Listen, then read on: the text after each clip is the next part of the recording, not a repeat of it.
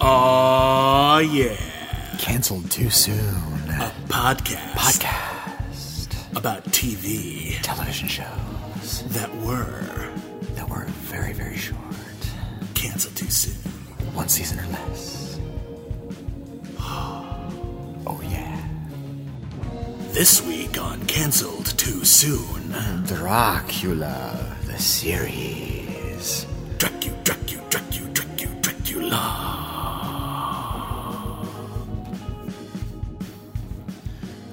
Hello, everybody, and welcome back to Canceled Too Soon, the podcast where we review television series that lasted one season or less. My name is Wim Bibiani. I'm a film critic for Crave Online and Blumhouse.com. Everyone calls me Bibbs. Very good, sir. Thank you. Well done. Thank you. uh, this one meets your approval. This is an Well, okay level of energy. That was I haven't- okay. You, you- you Yeah. didn't, you I didn't, didn't overdo it you this didn't- time you in the didn't- intro. You didn't overreach. You're clear. Good. You, you get you get an A minus.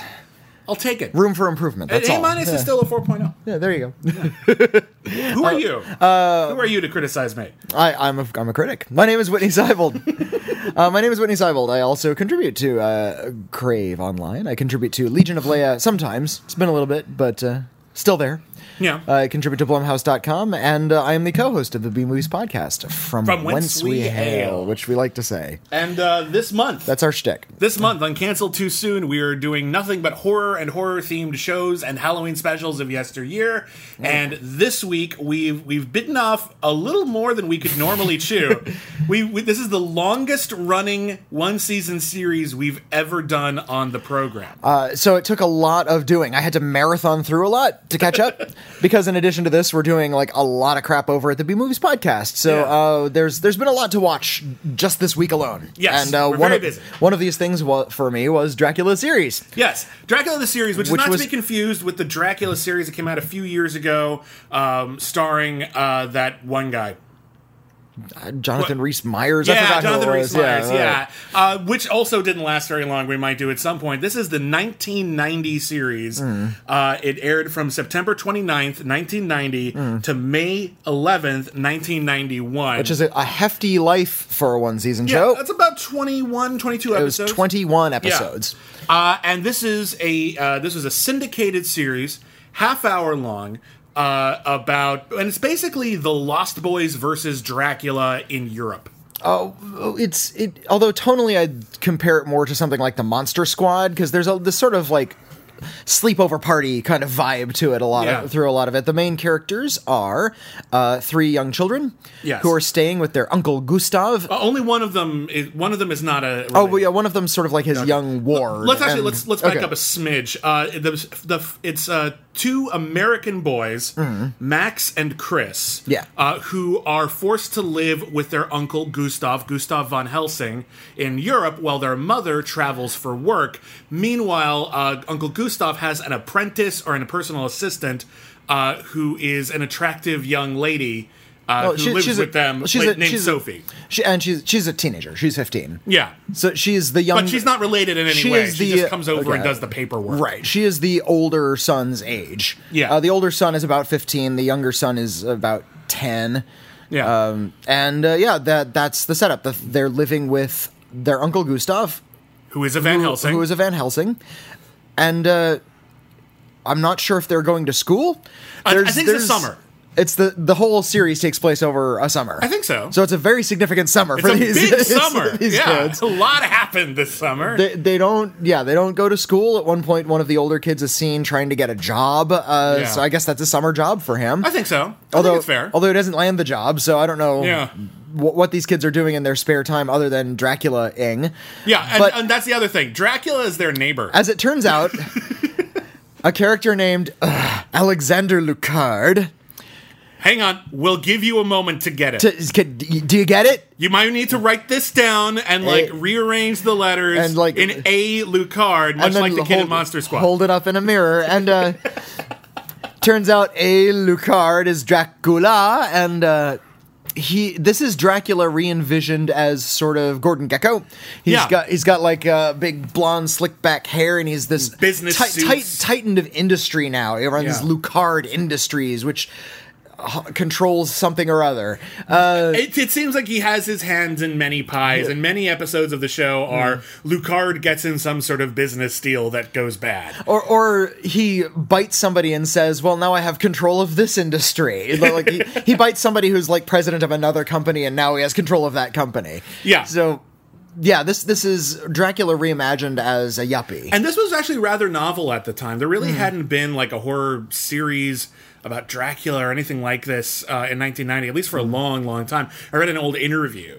Uh, from when this uh, show came out with the creators. Uh, the show was created by Phil uh, Bedard and Larry Lalonde, Hmm. who also worked on Kung Fu The Legend Continues. And Phil Bedard wrote an episode of Man and Machine. That yes, he did, and uh, which we covered on Council Too Soon, And was glorious. Uh, Larry Lalonde is the name of the guitarist for the band Primus.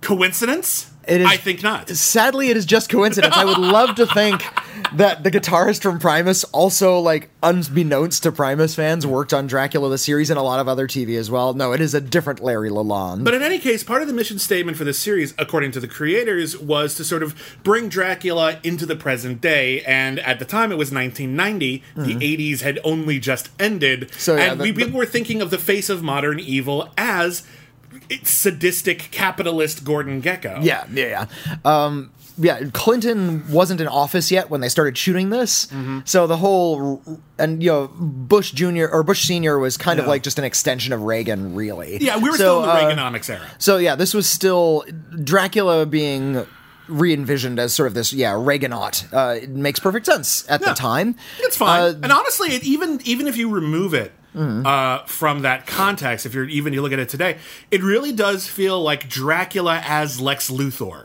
As just this Uh, in a lot of ways, all-powerful yeah. Mm-hmm. superhero, uh, supervillain, sorry, who is manipulative, kind of charming, and the Mm-hmm. fact that they can't ever kill Dracula in any episode means that the protagonists of the show develop this sort of begrudging relationship with, with yeah, and, Dracula and in fact, I'll, we'll talk about that in the, the penultimate episode. which is kind of amazing. Uh, but yeah, the, after a while, because he keeps running afoul of these kids, and something always happens so that he can't kill these kids. After a while, And it for- seems they start accepting that they're just stuck they together. just can't kill one another. and it's yeah. like Dracula is Mr. Wilson and Dennis the Menace. He's like, I can't kill Dennis.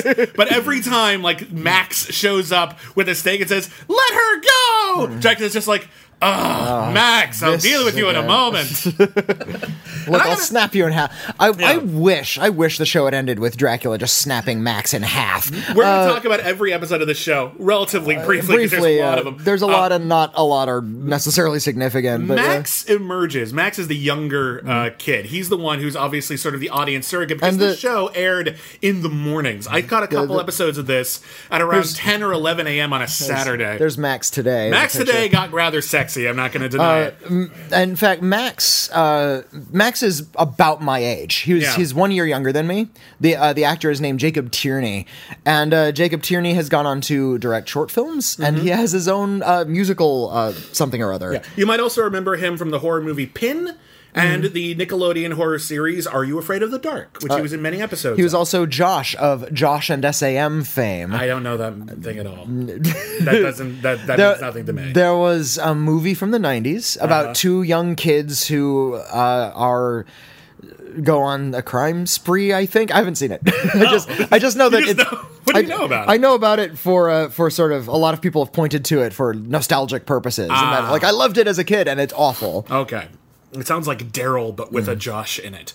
yeah yeah In any case, uh, Max is the young kid, and it's it's im- the implication is that he's supposed to be our surrogate, as that's kind of the demographic this show is made for, like twelve year olds. yeah very And much yet, he is the worst character in any show we have ever reviewed. Even minor supporting He's- characters per episode. Max is awful, I and I can't- kept wanting to see him broken in half like a twig. uh, he's he's like Spritel Racer, Spritel Racer without the charm. Uh, He describes he's- him as Spritel Racer if in every episode of Speed Racer, Spritel wrecked the Mach 5. yeah, So many episodes, so many people like die or become endangered because Max is an idiot. Max does like bumbles something. Uh, Yeah. yeah. So he's.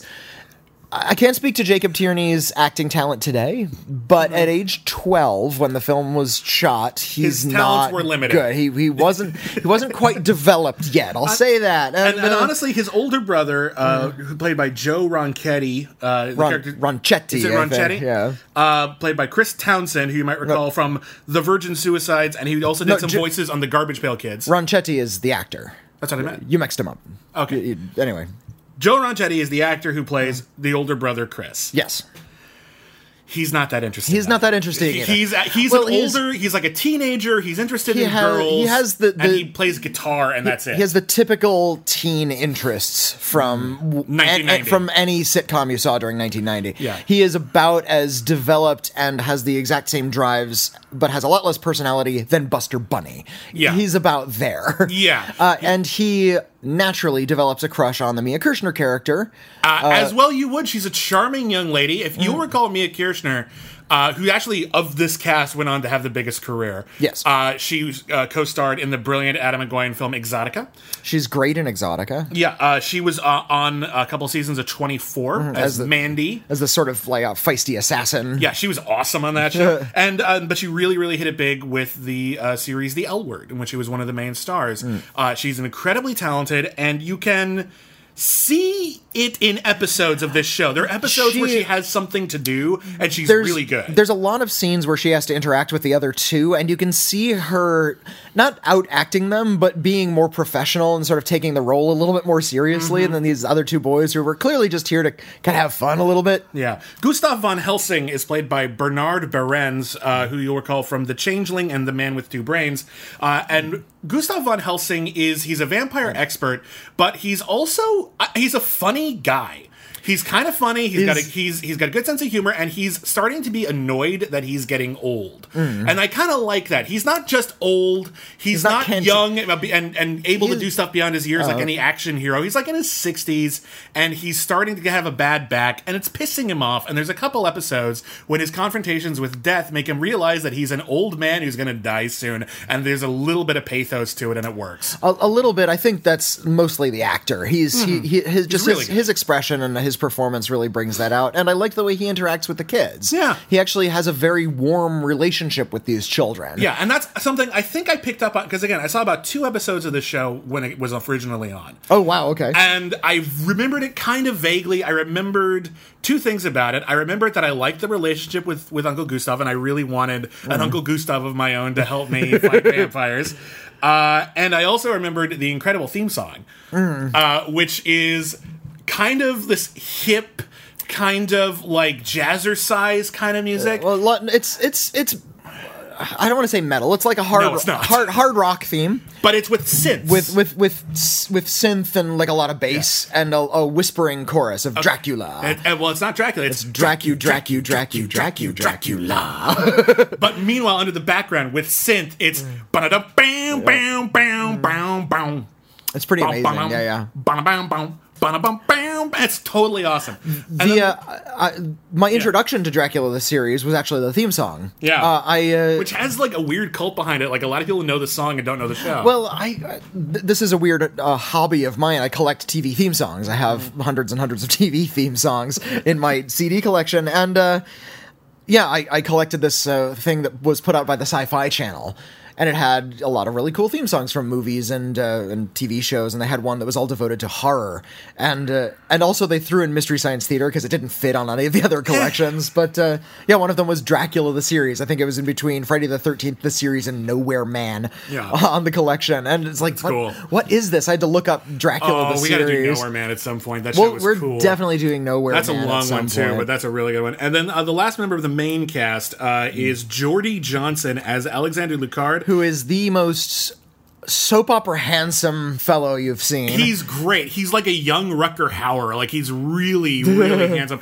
And I gotta tell you, uh, I- the first couple episodes, and honestly, the first like five or six episodes, you can tell they really don't know what the show is yet. As the show starts finding itself. Jordy Johnson becomes one of my favorite Draculas. He's really he's, he start- charming, he he's starts funny, having- but he's really evil, and I like that. He starts having more fun. He Mm-hmm. is getting a better handle as to what this Dracula is supposed to be, uh, and. th- by the fifth episode, you realize that these characters will not be able to murder one another. Yeah. Because it's established in the first episode that they live practically next door. They can walk to Dracula's they house can- in a couple of minutes. Yeah, they're like it's like we have to run to Dracula's castle, and they just run there. Uh, Yeah. and it's not all night; they just sort of run over to his castle. So yeah. it- it- it's it's almost like a sitcom where you know Van Helsing and Dracula are neighbors. Yeah. and they're just always sort of bickering. And I wish they had had like a shared yard with a, a fence in between. Yeah. so they could like throw things over the fence at one another and It have might as arguments well over the be fence. after a while. Because seriously, I lost track of. I wish I'd counted because I didn't. Mm. I didn't realize how often this was happening until about a third of the way through the series. I think in every single episode they break into Dracula's house. Al- almost every single episode, And they af- just sort of go there. And after a while, they have this excuse like, "Oh, we'll have to use the skeleton keys." And I'm like, because I'm like Dracula, change the locks. How are they getting in? How are you letting them in all the time? Do the servants just know him now? Because Dracula has zombies with like big Alice Cooper hair, wearing tuxedos. And there's a great bit where someone's making inferior zombies, and Yes. Dracula's offended a lot of episodes of this show have great like TV guide one line descriptions that I'm Mm-hmm. going to share with you as we go through the episodes. Uh, but yeah, just they just sort of saunter in. And Mm-hmm. again, the other thing I'm going to make it clear about the show is it's very, it's rather short. Again, it's half hour se- uh, show. and thank goodness. I- oh, 'cause, this show could uh, not sustain an hour. No, no, it It would've been barely awful. sustains half an hour. Uh, but Like, the- and every half hour has two stories, like a, Yeah, a, a an proper A sitcom plot and and a a, B plot. a plot and a B plot. and uh, but it because it's small and it's relatively cheap they use the same four sets over and over again you every episode there's a lot of episodes where it's basically just inside the van helsing house dracula's living room and dracula's office Those are the- yeah. that's the Well, majority and- of and- the show and the the streets of the small Luxembourg town where they shot the series. But there are whole episodes that don't even have those. There's like This there's is like true. a, there's a fair number of bottle episodes for one season of a show that was already pretty cheap. and uh, A bottle episode, for those who don't know, is an episode where all of the actors are confined into one location. It's a great way to save money if you run out of money on a season because you don't have to spend any money on new sets. it happens a lot. Yeah, they yeah. made fun of it on Community. It was pretty good. Um, so let's uh, let's let's run through it, shall we? As quickly oh, as we can. okay. Uh, well, the pilot just, just sort of sets up the premise. Yeah, uh, so we it's can skim Pretty past much. It's that called one. Children of the Night. Uh, there's one element I want to talk about because we already set up the premise ourselves. Mm. Uh, there's one element that they completely bungle in the pilot that pisses me off as someone who loves vampires and vampire lore. Okay. I had a box, like a cardboard box underneath my bed of anti vampire stuff. Okay, like I just- sharpened a piece of wood. Just in case. Just in case, you Yeah. never know. It, all wor- it ended Well, a up not being necessary, but a friend of mine and I were trying to collect uh, things to uh, go through a werewolf ceremony, so we could become werewolves at some point. So at we, the be- we- yeah. we, we had to we had to s- we had to s- Werewolf- I'm sorry, that took me a second. A Yeah. werewolf ceremony? yeah. Well, uh, uh, we we found a book that said like what you need to do if you want to become a werewolf. So we decided to start collecting that stuff. Problem is, you need like a belt of human skin, and Mm-hmm. we couldn't get that. Well, not easily. We, we and we didn't. re- eBay what didn't exist yet. eBay didn't exist yet, Yeah. and we didn't want to start asking around, so we just had some like knickknacks. At the beginning of the episode, Max and Chris are going over to Gustav von Helsing's house and they talk about vampires. It comes up somehow as like a gag. And Max, throughout the episode, is eating a bag of poppy seeds. Yes. Now, first off, who just eats poppy seeds? They're not poppy seeds. They're s- they're like large. They look like sunflower seeds. But they keep saying poppy seeds. But they keep saying pop poppy seeds are they're like sand. They're Yeah. like it's it's like pa- Look at a bagel full of covered in poppy seeds. They're actually, and they don't taste like much, honestly. They're, they're for texture mostly. Yeah. That's, you, no one eats that, so that's weird. But then You eat Gustav it, von but you'd need a spoon, and that would be kind of weird looking. Gustav von Helsing tells Max, "Oh, did you know that vampires can't resist poppy seeds?" And sure enough, Max goes to Lucard's office back when he thinks Lucard is just an associate of his mother's, Mm-hmm. and his mother was also in business. Just, Some- just business, some sort of business the that Hallmark requires- movie channel business, if you will. Something that requires a lot of travel. That's a all lot we of travel, know a about lot of her. time away from your kids. That's the Hallmark movie channel quote unquote business, that people get Business. involved in. Uh, and Max spills the poppy seeds, and Dracula immediately tells Max, Well, you have to go. I'll take care of the poppy seeds. And then Dracula just gets to his knees and starts, starts scooping eat- up yeah. poppy seeds and eating them. And that's not how that works. The actual like myth and legend. of- Oh, dear. Okay, no, here this we is go. Weird, All because right. it's weird. Vampires drink blood. They aren't supposed to eat human food. Mm. There's the the legend goes is that vampires are obsessive compulsive, and that if you drop a whole bunch of seeds or something, to, like, they have clean to them pick up. them Yeah, up yeah. and count them. That's a that's a trope. The X Files use that trope. That's Mm. a well established trope. Dracula changed it so they could just have this scene of Dracula on his- scarfing down on his poppy hands and seeds. knees, eating poppy seeds Yeah, off like the floor. like oh, 20 second rule. Ah, and uh, the, the frustrating thing about that is it doesn't come back in the series at all. Never they important, ever never again. never bring it back. in fact, they And play it- a little the- fast and loose with their rules a couple of times lot, on the show. And a lot of the rules on this show are are really abandoned. In fact, uh, you'll find that three of the characters we've talked about become vampires over the course of the show, And they all get cured and they all get different cured. ways. And then In there's different ano- ways. And then there's another character named Klaus who uh, I, I you'll, We- you're gonna we're have gonna to talk about Klaus. You're gonna have Klaus to tell is me fun. about Klaus. I like Klaus. Oh, Okay. fine. I'm glad you like Klaus. All right. In episode two, Double Cross, uh, Max dis- discovers that there's a huge, like, ancient relic cross that's on the wall of Uncle Gustav's house, and that this cross. Uh, won't let vampires enter the house. It's the reason why Dracula doesn't just come over and kill them all the time. Good. Good that they covered that. Good plot yeah. point. I like that. Get rid of it in the second episode. And we do see at one point that a vampire enters the house and the cross just shoots a lightning bolt at the vampire and the vampire just evaporates. Oh. And it's kind of cool.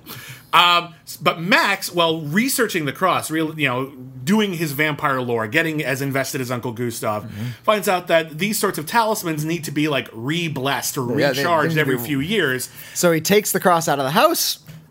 Idiot. fucking idiot. and he goes to like a creepy church Uh-huh. at- where not even the priest, but like the uh, like grave digger is Yeah, there, there's and just he's this, all. Mm. the sexton is there, just sort of sweeping through the cemetery, and, and he's just got Dracula's minion just written all over his face. And Max is just like, oh, I need to get this thing blessed and back to the house by nightfall. And the guy's like, leave it with me. I'll take care of it and be completely trustworthy. And Max is like, okay. And Mm-hmm. But you it- just want to slap him. and- and- but in, in a fun double back, it turns out that guy was completely trustworthy. I So know, he was ju- he was just a guy. He was I- kind of a creepy dude. That is actually really, really funny. Yeah. Hmm. And it turns out that Dracula did have a plan uh, to kill Uncle Gustav and the kids, but it involved Uncle Gustav's visiting friends, uh, one of whom he had turned into a vampire. yes. Or, uh, but it, it, it goes slowly enough that the cross didn't work the first time. Eh. Hmm. And it turns out if you become a vampire, uh, but you haven't eaten anyone yet, like a liberal dose of holy water will just will clear that right up. The- it's like aloe vera turning- and, a, and a sunburn. I, I'm glad actually that there, there, that's turning into a vampire is not just sort of this instant inevitability in this Yeah. universe, uh, because it, it makes being turned into a vampire something you can play with Yes. without it having to be just the end game. Like Yeah. you, can, you can turn somebody into a vampire, but there's a lot of ways to cure people. it of it. saps consequence out of it a little bit, though. Uh, Y- It's fine, but this is not a consequence heavy show, and it's Yeah. called Dracula series. It stars Dracula, but I wouldn't necessarily describe it as a horror series, really. Yeah. It has a monster in it and a few spooky scenes, but for the most part, it- it's, horror-themed. it's like a horror themed adventure for kids. Yeah, which is fine. It's, perfectly fine. fine. One last comment about uh, episode two is that it ends with something really annoying. It turns out that the cross is so powerful that that particular one never needs to be recharged, and Max didn't Like- know that, and that's why No. Max. But here's the thing: Max asked Uncle Gustav when was the last time the cross had been recharged, and Uncle Gustav, a little absent-minded, said it's been a few years. Hmm. Uh-huh. So Uncle Gustav, this is would- at least partially your fault for would- not paying for. You would have you to know? say no. This is like it's like a papal cross Yeah. or something. It's like just a plot yeah. hole. It's just a big plot hole. Uh, episode three, get a job, which is where we start getting to the fun TV guide uh, uh, descriptions of Dracula's series. this Uh, Well, week on no, Dracula's, you're- hold on. You you the order you're going to go in are the order they came on your the videos you have. Yes. That is not broadcast order. Yeah. Uh, Get a job is actually the eleventh episode of the series. Okay. but we can go. we're we gonna- can we're go just going there. to do it in this because All it's right. simpler. Uh, epi- so get a job. Uh-huh. Uh, the TV guide description: Dracula buys a counterfeit painting. the episode. That's the episode. The main character, Chris, decides to get a summer job. He goes to an art gallery and he f- gets a big crush on the hot art gallery owner. There's a lot of uh, sort of vaguely attractive older Canadian women for uh, for Chris to have a crush on in this series. This- this There's show like takes five place- or six of them. The show takes place in like I guess it's Romania. Again, it was shot in Luxembourg. They no- and but- they never establish where it is. There's an exterior scene, Uh-huh. and I'm very proud of myself, where a character is reading a newspaper, and I thought that was a clue. And I looked up the newspaper. It turns out it's a French language newspaper that was only printed in Belgium. Mm-hmm. So they're definitely in the Belgian quarter of Luxembourg, according to what has on screen. so according they're to what they not show. in Romania. They keep saying However, they're in Europe, they're in, quote Europe, but it's a no- Canadian production and no one has an accent except for Dracula. Nobody ha- nobody has an accent. Nobody speaks another language. There's no indication of what culture they're living Not even in. Gustav von Helsing has an accent. No. Just Dracula. Dracula has an accent, but I don't know where he's supposed to be from. Because he's doing something that's halfway between Bela Lugosi and the Swedish chef. I have. n- He, he, he's. Like, his vowels change. From like situation to situation, I'm always he pretty- eventually settles into a solid accent, but you're not really sure exactly what it's supposed to be. I'm always reminded of uh, when they did Highlander. Uh, and Oh. Highlander, if you'll recall, the original movie and everything else is always about this immortal guy, and he was from Scotland. But the movie stars Christopher Lambert, who isn't Scottish and doesn't play with a Scottish accent, or at least most of it. And the argument was he's been around a long time, he's traveled a lot, his accent is weird. His accent has changed. Yeah, it's hard to place it. So I'm kind of. how do I'm, you- I'm willing. I'm very forgiving. How do you explain the flashbacks where he's in ancient Scotland before he's been around for a while and still has that I same don't. accent? Okay. That's how he remembers it with his new accent. Oh, I see. he's having flashbacks, but in his flashbacks, he has his new accent. Of course. So anyway, so anyway, Uh-huh. Or Chris it, could, gets- or it could just be that Jeffrey Johns doesn't know how to do a dialect, but he was asked to anyway. uh, you mean uh, uh, Jordy? Geordie. Excuse me. Jordy. I said Jeffrey Johns, didn't I? You did. His okay. name is Geordie. Geordie. Jordy That's- LaForge. That, that's why Geordie LaForge has a weird accent. In any case, Chris gets a job, and he thinks that the person he's working for is about to do some sort of horrible deal with Lucard, and she's going to get killed. And it turns out she's trying to screw Lucard over by selling him a, a counterfeit, counterfeit painting. painting, yeah. And they're trying to tell the cops to try to save this woman from uh, Lucard. And it turns out the cops are all Lucard's minions, not because he's a vampire necessarily, but because he's just rich, and uh, which makes sense. It's Mm-hmm. Well, another plot hole that kind of there's- gets glossed over. there's a lot of minioning going on, but we never get a sense of like the size of his actual army. Uh, Yeah. because it's such a low rent production and they don't have like huge vistas and big casts They're to work really with. hazy about They're it. really hazy and and so Dracula comes across as just sort of this one guy in this one room Mm-hmm. rather than this master of industry who actually rules over a lot. There's no there's not even conversations about and I'm going to do this in this country and I'm Well, they going have to a little take bit. over this in this country. Every once in a while, it's Here- like you, there's like a bit where like Not he finds out enough- Mount Vesuvius erupted again and destroyed all his holdings in Italy. okay. You know, like that's that- that's, a plot point. in like one, one, episode. conversation. I know it And happens a couple of times. Is my point. It's not a. It's not a lot. My point is that it doesn't happen often enough to give us a sense of sort of the the broad scope of his control. Absolutely, it was a cheap show. What are you gonna do? So, so that's so that's going on. But then it turns out that Dracula was working with the cops to catch art forgers. Mm. that that's great. That's the plot of this episode. I love this episode. I, I would Sounds great. I would love a whole series about Dracula who travels the world tracking down art forgers. Wouldn't you? Yeah. All right, what's- what's the next episode episode is four? the Boffin. Oh, oh no, not this one. Okay. With Doctor St. John Smythe, and it turns out. Uh, that there is a scientist who's dis- who's researching vampires, Hmm. not going with the historical lore that Gustav knows, but trying to discover it all through the magic of science. And he is building a vampire gun, which is basically a proton pack that kills vampires Yeah, and it's- presumably anyone else. and it- and it Because it's a kinda- big laser. the uh, the animated effect, in fact, looks a lot like the proton pack effect from Ghostbusters, where it kind of snakes through the air. Yeah. And then the irony is it turns out that Dracula has been actually funding the research. Which is odd because at the end of the episode, Dracula manages to get his hands on the gun and he just throws it in the fire because, oh shit, it works. Why would I keep that? but why would you fund it? Why don't No. you just kill the guy who wants to make it? What's the point?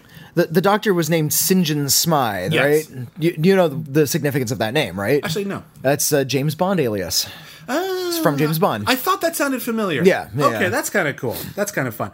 Um, this is also the episode where uh, the relationship between Sophie and Chris Hmm. starts to get more relationshipy, and they go out on a date, but they don't want anyone to know that they're going on a date. And Max keeps running from Gustav Van Helsing's house to the laboratory over and over again, and he keeps walking past the restaurant they're having a date. So they in. have to they keep after diving underneath the table. That's that's like a growing pains story. That's a different stroke story. yeah, Yeah, and they never do anything like that again. In fact, they actually forget this date ever happened. but because they go on a date again, but they act like it's their first date the second time. And it doesn't So- matter if this is out of order. One of those is is is a is a continuity error, Mm. and they forgot they ever had a first date within one season. Now, uh, Sophie is is pretty and she's capable. She doesn't have a lot of personality, but I can see why Chris would be attracted to She, her. Mm. has, she gets more personality as we go along, and we find out her taste in art. She gets a little bit more proactive in terms of her pursuit. She wants to be a musician. Right. That Uh, happens but- later in the series. Right So now, she's my- Uh, just pretty and around. right, but you know, even if she is just pretty and around, I can see why he would go for her. Sure.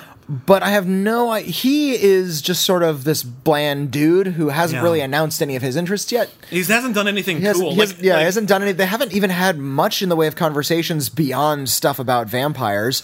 Yeah. and the protagonists of this show are the worst part of this He's not a show. talented enough actor to really infuse the character with some sort of personality. Yeah. So I'm wondering why she would go for him at this point in the series. there's this weird bit uh, where oh well we'll talk about it later we'll talk about there's a, there's an episode where he and sophie start a band together and we'll talk about that uh, the the next episode is the vampire solution in which it turns out there used to be a God. cure for vampires but the plant went extinct and they managed to find a couple of dried sprigs of it in an old journal so naturally a whole bunch of characters from the show get turned into vampires and we have to use up all of it in order to keep them from that's Inclu- it including Uncle Gustav. yeah, Gomakusov gets turned into a vampire and that gets turned back again, and then we no But- longer have a vampire cure. And, and here's what here's the idiot thing Max does in this episode. He accidentally mixes up the vampire solution with a protein drink. yes.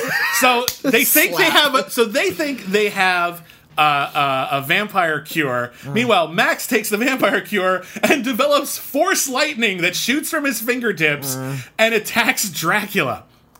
I hate Max so much. Max sucks so bad. I really hate Max. this is also the episode where we meet Dracula's uh, apprentice, best man, friend. This Oh. is this is where we meet Klaus.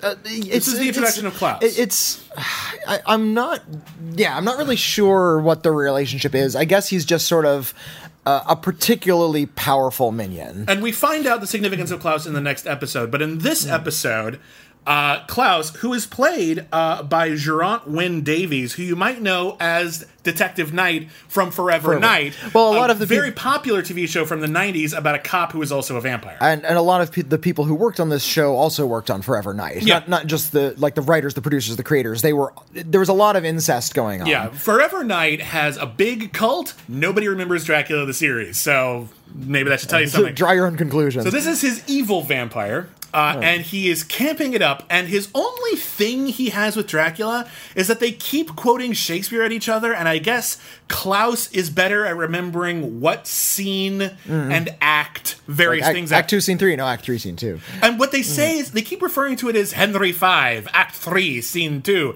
Henry Five. Uh-huh. Yeah, pe- people say Henry Five. some people, five? some people say Henry V as well. Not everybody says Henry the Fifth. That's fine. That's that's a thing. All right, all right. I'll let it go. All right. I will let it go. And uh, i- isn't it implied that that in in that episode that Dracula also met Shakespeare, like new Shakespeare at one Oh point? yeah, and uh, in, a, in a later episode, in a bottle episode, we find out that Dracula gave Shakespeare some of his better ideas. Uh, Also that he knew uh, uh, Vincent Van Gogh personally. Yeah, and they Vince Van Gogh actually made a portrait of Dracula. Oh. How nice! Uh, not not just one, two portraits of Oh, yeah. Dracula, as it turns out. Oh no, I think I, th- I think one of those was only in a dream. oh yeah, I think you're right. Yeah, okay. you're right. So in any case, uh, Klaus is an asshole, and they defeat Dracula again, and everyone gets turned out of a vampire, but they no longer have the vampire cure. In episode six, we find out that the reason why Klaus isn't just any other minion is that he's actually Gustav's son. Yeah, and Which is Gustav. cool. That's what's Well, some and- drama to it. And uh, g- since Gustav is such a good actor, we really get sort of the, the pain of him learning that his son is uh, not just a vampire, but Dracula's assistant. Yeah. and uh, and it's here that Klaus's role uh, begins to turn into something kind of tragic and big, and a lot more interesting than Dracula. Yeah, Uh, because there's a where- real emotional connection there- there. Well, there's a real emotional connection, and Klaus s- in, in this episode. Well, I mean, he'll come back in t- like two or three other episodes. yeah, he's not killed. He's just defeated. he's, for a he's while. sort of defeated, and uh, he starts to sort of come across as the series' kind of main villain.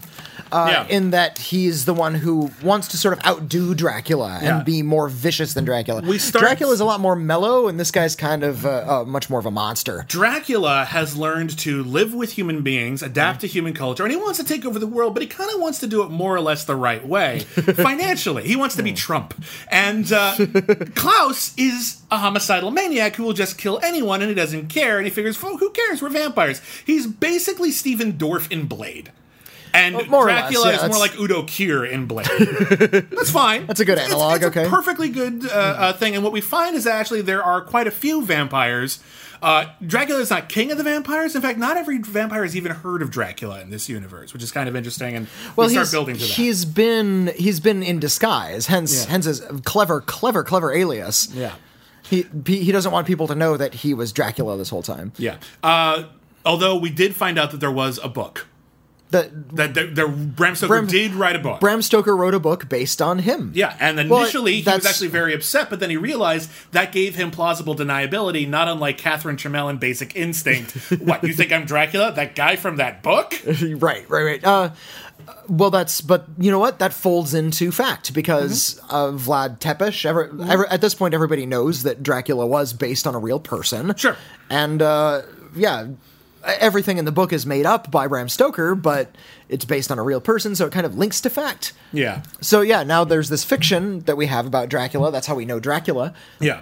But Um, uh, what if what if Vlad Tepes really is out there? He'd be he'd, he would be pleased as punch that there's this fiction about him that lets him keep up his false identity. Yeah, I love Dracula's ego on this show. He really, Hmm. really is uh, full of himself. well, he has that uh, um uh, Hannibal Lecter quality to Yeah. him, where he's he's a monster. He murders people, but he wants to do so with good manners. yeah, you kind of like him for it. Like you can't even really he, be that he- mad. he has good taste. He's a refined dude, and as the series goes on, uh, Dracula does become much more refined and sophisticated. Even though he still has that s- same stupid monster face in every episode. uh, in episode seven, a little nightmare music. Hmm. Dracula gets his portrait v- drawn by a street vendor. Also, Sophie is hired by a contessa. I love the descriptions of these episodes. so Sophie uh, wants to get a job, and she yeah becomes sort of the ward of this Contessa, who big surprise is also a vampire.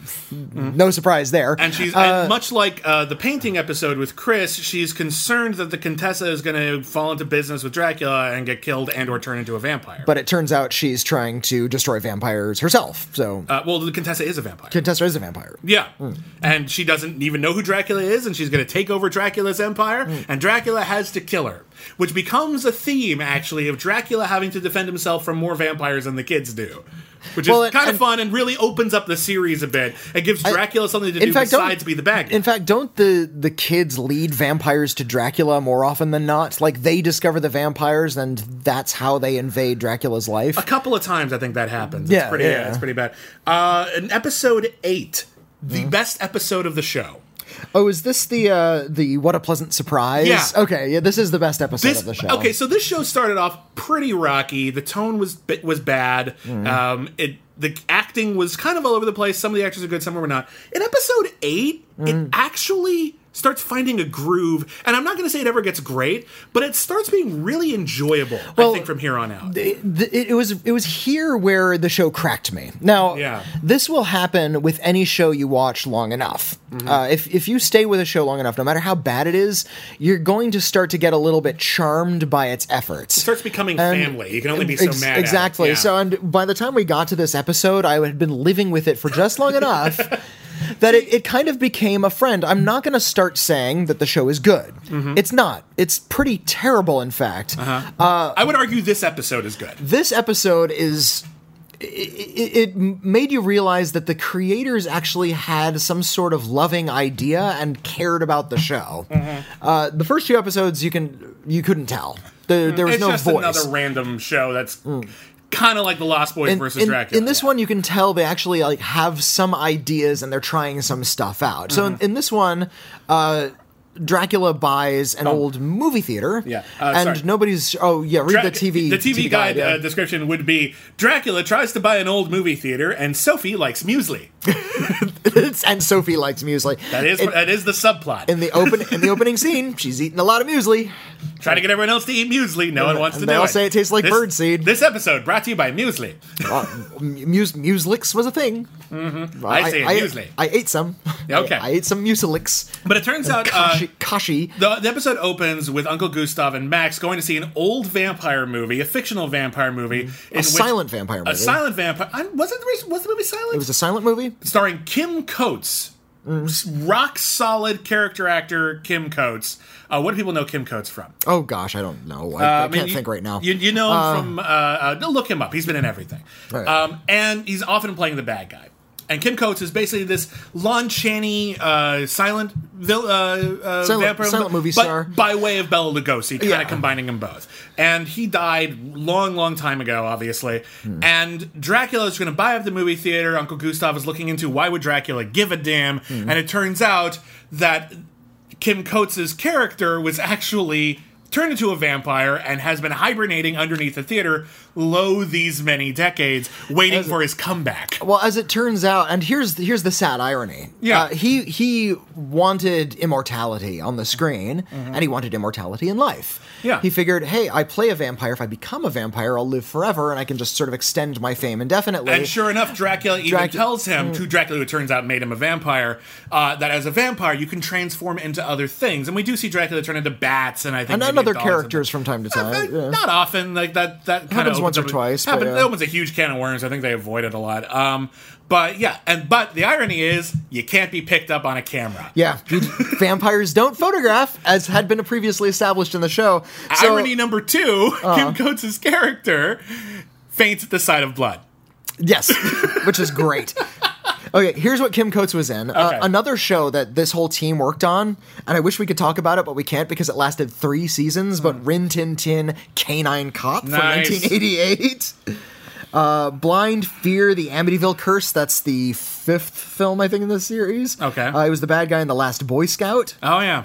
Uh, he was in Innocent Blood. Oh, I love Innocent, Innocent Blood Blood's really so much. tasty. That's that's a great underrated horror movie if you've never seen it. It's basically uh, if you ever saw American Werewolf in London, this is a French vampire in America. Uh, he was in a TV movie called Model by Day. Okay, I'm not was- sure that's the one to really He single wa- out here. He was in uh, the RoboCop series. He was in Waterworld. yeah. He played a bad. He was in Bad Boys. Yep. He, was Play- in uh, he was uh, in Unforgettable. he had a Kung Fu, really The good Legend role. Continues. he had a really uh, good role in the underrated Kevin Costner film Open Range. I Oh, there you go. Yeah, that's actually a pretty good movie if you haven't seen that movie. he, he was in Nightman. We'll be talking about. Oh, we'll Nightman talk a about little bit, Nightman. yeah. Uh, so anyway, th- th- a lot.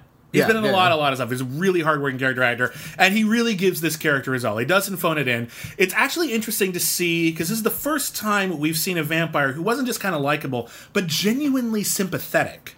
yeah. Uh, Who wasn't just turned into a vampire and became a homicidal monster, which really makes you wonder how evil Klaus must have been before he became a vampire. uh, and uh, and then it turns out he wants to take his revenge on Dracula. He's been building power. The older you are as a vampire, the more powerful you are, so that he can finally kill Dracula. There's a big fight with Dracula. Dracula just sort of absconds after a while. He just he turns into bats and flies away. yeah, and then Kim Coates says "fuck it" and kills himself. Yeah. it's sad. Yeah. honestly, it's sad. It's just, it actually it's it's, an emotionally involving episode. It's not great, but it's, Mm. It's- as good as this show gets, and it's pretty good. And and sadly, it's you know the its budget budgetary seams start to show because Mm-hmm. you realize the big cl- climax of this is you know they're in essentially a high school auditorium and it's 2 Uh-huh. guys in capes kind of just rolling around on the floor It's like and, and this that's is this is the charming, battle of the isn't it? age but yeah there's there's there's definitely charm to that yeah. Um. Okay. Oh, so at the end of the episode, uh, Max and Chris's mom comes back. Oh, this is the B plot. She's just sort of Yeah. there, and they have to hide the fact that they're Yeah. hunting vampires. But it turns out in the next episode that Dracula has turned her into a vampire. Well, and this this show is actually really good about giving you the little bit of cliffhanger right at the end. Every once in a while, not every Uh, there's, episode, there's like but two there's or, a couple two good or ones, three yeah. episodes where they just they pull this big sort of switch on you, which feels like a season finale, but is really just sort of a carryover. Yeah. Mm-hmm. So yeah, it turns out mom's a vampire, and uh, in the next episode, it's all about mom being a vampire. And Drac even talks about not even killing Chris and Max, but becoming their new dad, which is kind of creepy, actually. Like it's actually like uh, Mm-hmm. Well, that- and that's- insidious in a different That's way. that's Lost Boys. it is the Lost Boys, but it's also creates this more interesting dynamic between Dracula and the kids, Well, we- we where get it's not into- just him trying to kill them; it's him trying to basically insinuate himself. rule them. Uh, Yeah. well, and and by the at this point in the series, you realize that they ju- can't just sort of kill each other. So now they have to sort of reestablish the power dynamic, and that's Mm-hmm. Yeah. this is an interesting way to go with it. I'm gonna, Yeah. I'm gonna marry your mom. I'm gonna be stepdad Dracula. Stepdad Dracula sounds Step- like a good stepdad show. Dracula's could have been the title of the It's show. Hmm. a pretty good show, actually. I, I would have paid to see it. In any case, um, it's actually mom kind of is into it. Hmm. Like she's really kind of creepy about it, but then the power of love breaks the curse, Well, and she she- forgets it all ever we- happened, we- and she leaves. Since she forgets it all, it, ha- it all happened. We can see that becoming a vampire also kind of alters your brain chemistry, I suppose, and the way you think. But Kim because because didn't get altered all that much, though. So I, it's got to be some. There's got to be some line that doesn't get crossed, right? But I guess he, like Dracula, did more Dracula magic on her or some such thing, like hypnotized her in some way. Ah. Well, I guess so that's Uh, she, the thing that cures her of being a vampire, it turns out, was just love. Yeah. she lo- she loves that obnoxious little brat Max so much. So rather than slap him across the face and tell like him we to get all a job, want him to. Well, we all want her. she to, she yeah. looks at she looks at his stupid stupid face and says, "Oh, I love you, Max. I'm not a vampire anymore." And she's just not a vampire anymore. And Yeah. she forgets everything, so we can kind of just move on with Yeah. the series. In episode 10, Mind Over Matter, Gustav exposes TV psychics and Max finds Dracula's decoy coffin. Okay, th- this was during a time when uh, the amazing Randy Mm-hmm. was going after uh, the Spoonbender, Uh, Yuri Geller. Yuri Geller. I almost Yeah. said Yuri Gagarin, but Yuri he's- Geller, Yuri Geller's basically forgotten now, think, which I think is fine. Uh, but he was uh, a big hit on the talk show circuit, and he, he claimed was to a- bend spoons with his mind. He was a TV psychic. He was a TV psychic, but he claimed to be real, and he, there were people who believed him. And it And turns he out made- everything he did was a hoax. It, it Well, should have been obvious from the get go, but of but course- it's been completely disproven. Of course it was, but you Right. know he's making a lot of money, and uh, Yeah. this one magician slash like rock star skeptic because there, Yeah. there's a, there's a class of rock star skeptics. In True the world. magicians are skeptics because they know how the tricks work. right? He, he for some reason he became obsessed with Yuri Geller and decided to wanted to embarrass and, and expose him on camera, and and the, the rivalry just it, there's a whole movie about it called An Honest Liar about Yeah. James all about James Randy, but uh, yeah that that was this dramatized in Dracula series. Gustav is the, the amazing Randy character, and this obnoxious Brooklynite lady was the the psychic. Mm. Yeah, she's a, she's a psychic. She claims she's a psychic. She has a husband who helps her, and they they scam people. But it turns out, waka waka, she's actually a real psychic. Well, and she, and she even says, "I have these powers. I just can't can't turn them on and off." You know. yeah, I'm It's- not I'm not psychic on command, Well, and, so uh, I'm, and I, I think- use some trickery as well. uh, I think a lot of people do have s- kind of weird intuitions that they can't explain. but fair. Uh, but I don't think people can make a living doing that. So yeah. g- If it was that- be- beware somebody who asks money for psychic powers. I think yeah, you can do your psychic thing, but it's going to come to you randomly. I think that's probably. I, I like Whitney Seibold's theory about psychic powers. That- That's my theory about In any psychic case, powers. Uh, so, uh, meanwhile, again, Max and Chris and Sophie just happen to find Dracula's tomb. They don't tell Uncle Gustav because they think it'll be a pleasant surprise if they kill If they can- Dracula without him. Look, Uncle Gustav, we, we brought you Dracula's head. But it turns out that Dracula uh, doesn't actually sleep in that tomb. In fact, where Dracula sleeps, because Dracula's, Dra- Dracula's, vampires do have to sleep. uh, Dracu- Dracula's have to sleep. Dracula's got to sleep. Turns out Harry's father was a Dracula. deep cut, but I like that. That's a good obscure reference. Um, uh, but in any case, he has to sleep somewhere. Uh-huh. We don't see him sleeping anywhere. He talks about going to sleep somewhere, but we never find it. They think they found his tomb. But it turns out Dracula knows he has enemies, and he has one tomb that's kind of easy to find So just to throw his enemies off. just to throw his enemies off the trail. And it and, everyone and, and again, it's within walking distance of the kid's house. they course just sort it of is. wander over there. Uh, so we don't find out where Dracula actually sleeps in this episode. We do eventually, uh, and it, what a twist! Uh, we'll- We're, well, there we got a lot to unpack with that's that. that's but yeah, a big one. Uh, and but everyone converges: the psychic, her husband, Uncle Gustav, everyone. Turns out the psychic's husband is a vampire, and he's never heard of Dracula, and he tries Mm. and to also he tries he's- to out Dracula. Dracula. he's also not. Well, I got the impression that he had just recently become a vampire because he's not a very good vampire, and uh, he Hmm. tries to turn into a bat and he turns into a bunny. yeah. That and that's uh, and I thought that was actually kind of hilarious. It's kind of funny, yeah.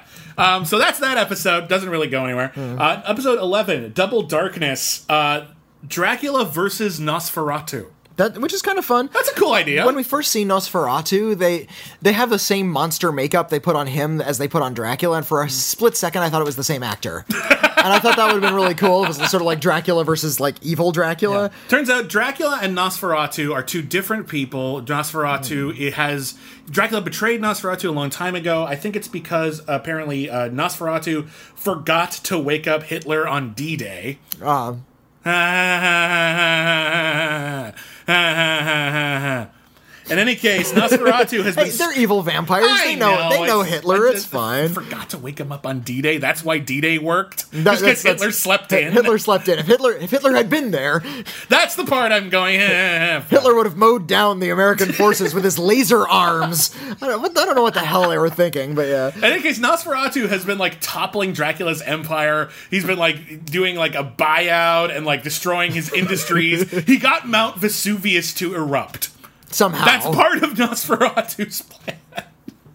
And uh, and they fight, and Max shows up in mid fight, and Dracula's like, "Not now!" and this is the point where Dracula's just like, I, he's just so annoyed. He's just annoyed, and this, there's just, there's just- he just waves them off. They're they're nothing. They're You anathema know, to you- him. you know what Max is? Max is not the main character from Small Wonder, although he's just as annoying. He's that like obnoxious red-haired neighbor girl who's just sort of always wandering in. He's he's the main character, but he's also Urkel at the same time. Yeah, that's Yeah, about right. yeah. Episode 12, had the worst title out of many bad titles The Great Tickler. Mm-hmm. This is a bad one. Although it's got one of my favorite Dracula moments in it. Okay, uh, Uh, this is this the is- episode where we meet Mycroft Tickler, who is the brother of Dr. St. John Smythe. They're identical twins, they're played by the same actor. uh, St. John Smythe, who invented, as you may recall, that vampire laser gun, which Yeah. will make a, a reappearance in this episode. The Great Tickler is uh, uh, a uh, tickles the ivories. He's a pianist, Mm. uh, and va- uh, Dracula wants to use him to get St. John Smythe back to rebuild the vampire gun because now Dracula realizes A he vampire has- gun's a handy thing to have, isn't There's a it? lot of vampires who don't like him right now, and he's probably best to have a good weapon. Not a terrible plot point, but there's this Well, it's, bit it's, that's very Saturday morning cartoon all of a it's- sudden. But it makes yeah. sense based on what we've already seen in the show. It's not like they forgot a vampire gun exists. That's they true, remembered and that's they true. brought it back. But there's the They, they forgot about the poppy seed thing, but whatever. my favorite bit is when they takes Uncle Gustav and he puts him in a, one of those rooms with walls that close in on you, and the walls have spikes. Mm. And go- uh, he turns, I think, to Max or someone. Max says, "Oh, a shrinking room. I always wanted one of those." No, y- no, Max says that, Oh. and so does Dracula. Dracula says, "I saw this in a movie once, and I always wanted one." and Max says the same, Same thing, thing. which is pretty funny. Um, in any case, Dracula We'll, we'll- gets. we'll the get gun. into time travel. Maybe Max and Dracula are the same person. Ooh, that'd be kind of fun. um, in any case, that's basically Yeah, and he, Yeah. and Dracula has the gun, but Alright. but he never uses it again. He just No, he, he it has never it. and comes we- up. it never comes up again. Episode 13, Bad Blood, the AIDS episode. Yeah, this is the the VDE episode. Uh, Dracula bites. Now this has a character in it that I wish the entire series was about, Okay. and that is the vampire doctor. the Vampire Doctor is a great creation. Uh, is a- I've is a never seen fanta- that before. Never seen that. So Dracula bites uh, just some guy on the street, and it turns out he's got something in his blood that makes vampires sick. Which you'd Uh, think would be AIDS, and it might as well be, but they're pretty non-specific. It's it just it's something that affects only vampires. Uh, It turns out this guy is also dating Sophie. Mm-hmm. We learn later on, and he's Mm. he's one of those like hipster existentialists who says, I, I think I remember what he says. Like, I am air, and you are fluid, and together we are solid. Yeah. He, he says all kinds of stupid poetic garbage. So Dracula Uh, is but- sick, and he's like fa- in yeah. a sheet in his living room, and he calls in a vampire doctor to get a There look is at him. there's a doctor, a human doctor, if I recall. I think he's human. I'm not sure. I, I think he's a human doctor, but he's very ghoulish. Yeah. In, in a parallel universe, he's played by Tom Waits, and uh, I was gonna say Angus Scrim. or, or Angus Scrim is, Yeah. or, or or yeah, s- somebody who can really pull out the spooky. And he knows how to treat vampires. And he, go, I, I imagine he goes from vampire to vampire. Yeah. Cu- Now, vampires are immortal; they can't die of these sicknesses, but they can stay sick forever. I Well, imagine. theoretically, they could die. So Yeah. So yeah, he has to cure vampires. What an interesting idea for a series, the Vampire Doctor. Yeah, that's This kinda neat. Spooky vampire doctor who has to travel around treating vampires. I think he said the whole vampire support class is kind of interesting. And he talks about, and there's actually something that he talks about, but I really appreciate that they covered, uh, which is we've seen Dracula. This Dracula series is one of those vampire shows where vampires can walk around during the day, but they lose their powers, which really is in Bram Stoker's novel, but Yes. no one likes that plot point. And most Ev- people Everybody likes ignore the it. nighttime, like, like th- the whole thing with vampires sort of exploding when sunlight hits them, and it's all about like UV rays, and Uh-huh. people are carrying around ultraviolet lamps and burning vampires. Like that's no, That's not really That's it. It's not- fun, but that's not it at all. Um, in any case, he talks about how, yeah, you can do that. It's bad for you. and it turns out that a lot of the things that Dracula has done throughout the series, he can technically do them, but it's like having a high cholesterol diet. It's not good. So walking about in the sunlight, not sleeping, which apparently Dracula doesn't bother doing a lot of the time, eating normal food, and we've seen him do that on multiple occasions, biting just anyone. Apparently all of those are like really bad health risks for vampires. which I like. I like yeah. that. That's that's actually pretty clever. I kind It's, of it's like, like, that. eating junk food and having unprotected sex, which Yeah. yuppies weren't doing. There was a lot of the sort of health craze, uh, apart from the cocaine, but there was a lot of health craze going on. They talk a bit about good blood versus bad blood, Mm-hmm. and Dracula describes good blood as I hate a film critic at Cannes, which I which I was a bit flattered. Uh-huh. I actually thought that fil- was kind of nice. we film critics are good blood, so if you ever get attacked by a, a, a vampire, know that you're nourishing them well. It turns out that the cure for Dracula's illness is in like the waters of this uh, uh, riv- body of water somewhere, but the But body it's of water is polluted, being yeah. polluted by Dracula's industries, which is a fun little bit of irony. Uh, in any case, at the end of the episode, Sophie gets turned into a vampire. By that thug dude. Yeah, which is kind of cool actually. And it's, it's revealed right at the end, so it rolls into the next episode, Yeah. which is uh, Sophie, Queen of the Night. and it's all about how she's a vampire and this also speaks to uh, that when you become a vampire you're like kind of hypnotized or brainwashed in some sort of Mm-hmm. way because she changes immediately Yeah, she- and this is this is a common trope we talked about this on chuck norris karate commandos oh, where I'm so glad this ties into Chuck somebody's- Norris karate. well, Kid. just we were trying to think of like what are the common stories you see on uh, like Saturday morning shows a lot, like Hmm. Oh, yeah. cartoon shows, and one of one of them inevitably comes to where somebody is brainwashed or hypnotized or takes some sort of elixir that turns them from good to evil. Yeah. and they behave completely differently. yeah. and that happens to Sophie in this episode. it's a stock Chuck Norris story. But Mia Kirshner plays it to the nines. She's Yeah, way well- more. She's way more. Uh, I feel like she finally felt like she had something to do in this episode. Yeah. Because Sophie is kind of the boring good girl in a lot of ways. Yeah. She's really demure and kind of just vaguely intelligent and always decent. And this is the first time where she actually gets to have interests beyond her vague interests that she had before. Yeah. Um, and anyway, she's she's a lot more confident, a lot more uh, sexual. Um, and it turns out that Chris manages to cure her by putting the cure on the waters of the cured Dracula because she was turned by the guy with the bad blood on, uh, on his Ah. on lips. his lips. Yeah, So, so it's the old before- end of Batman and Robin gambit.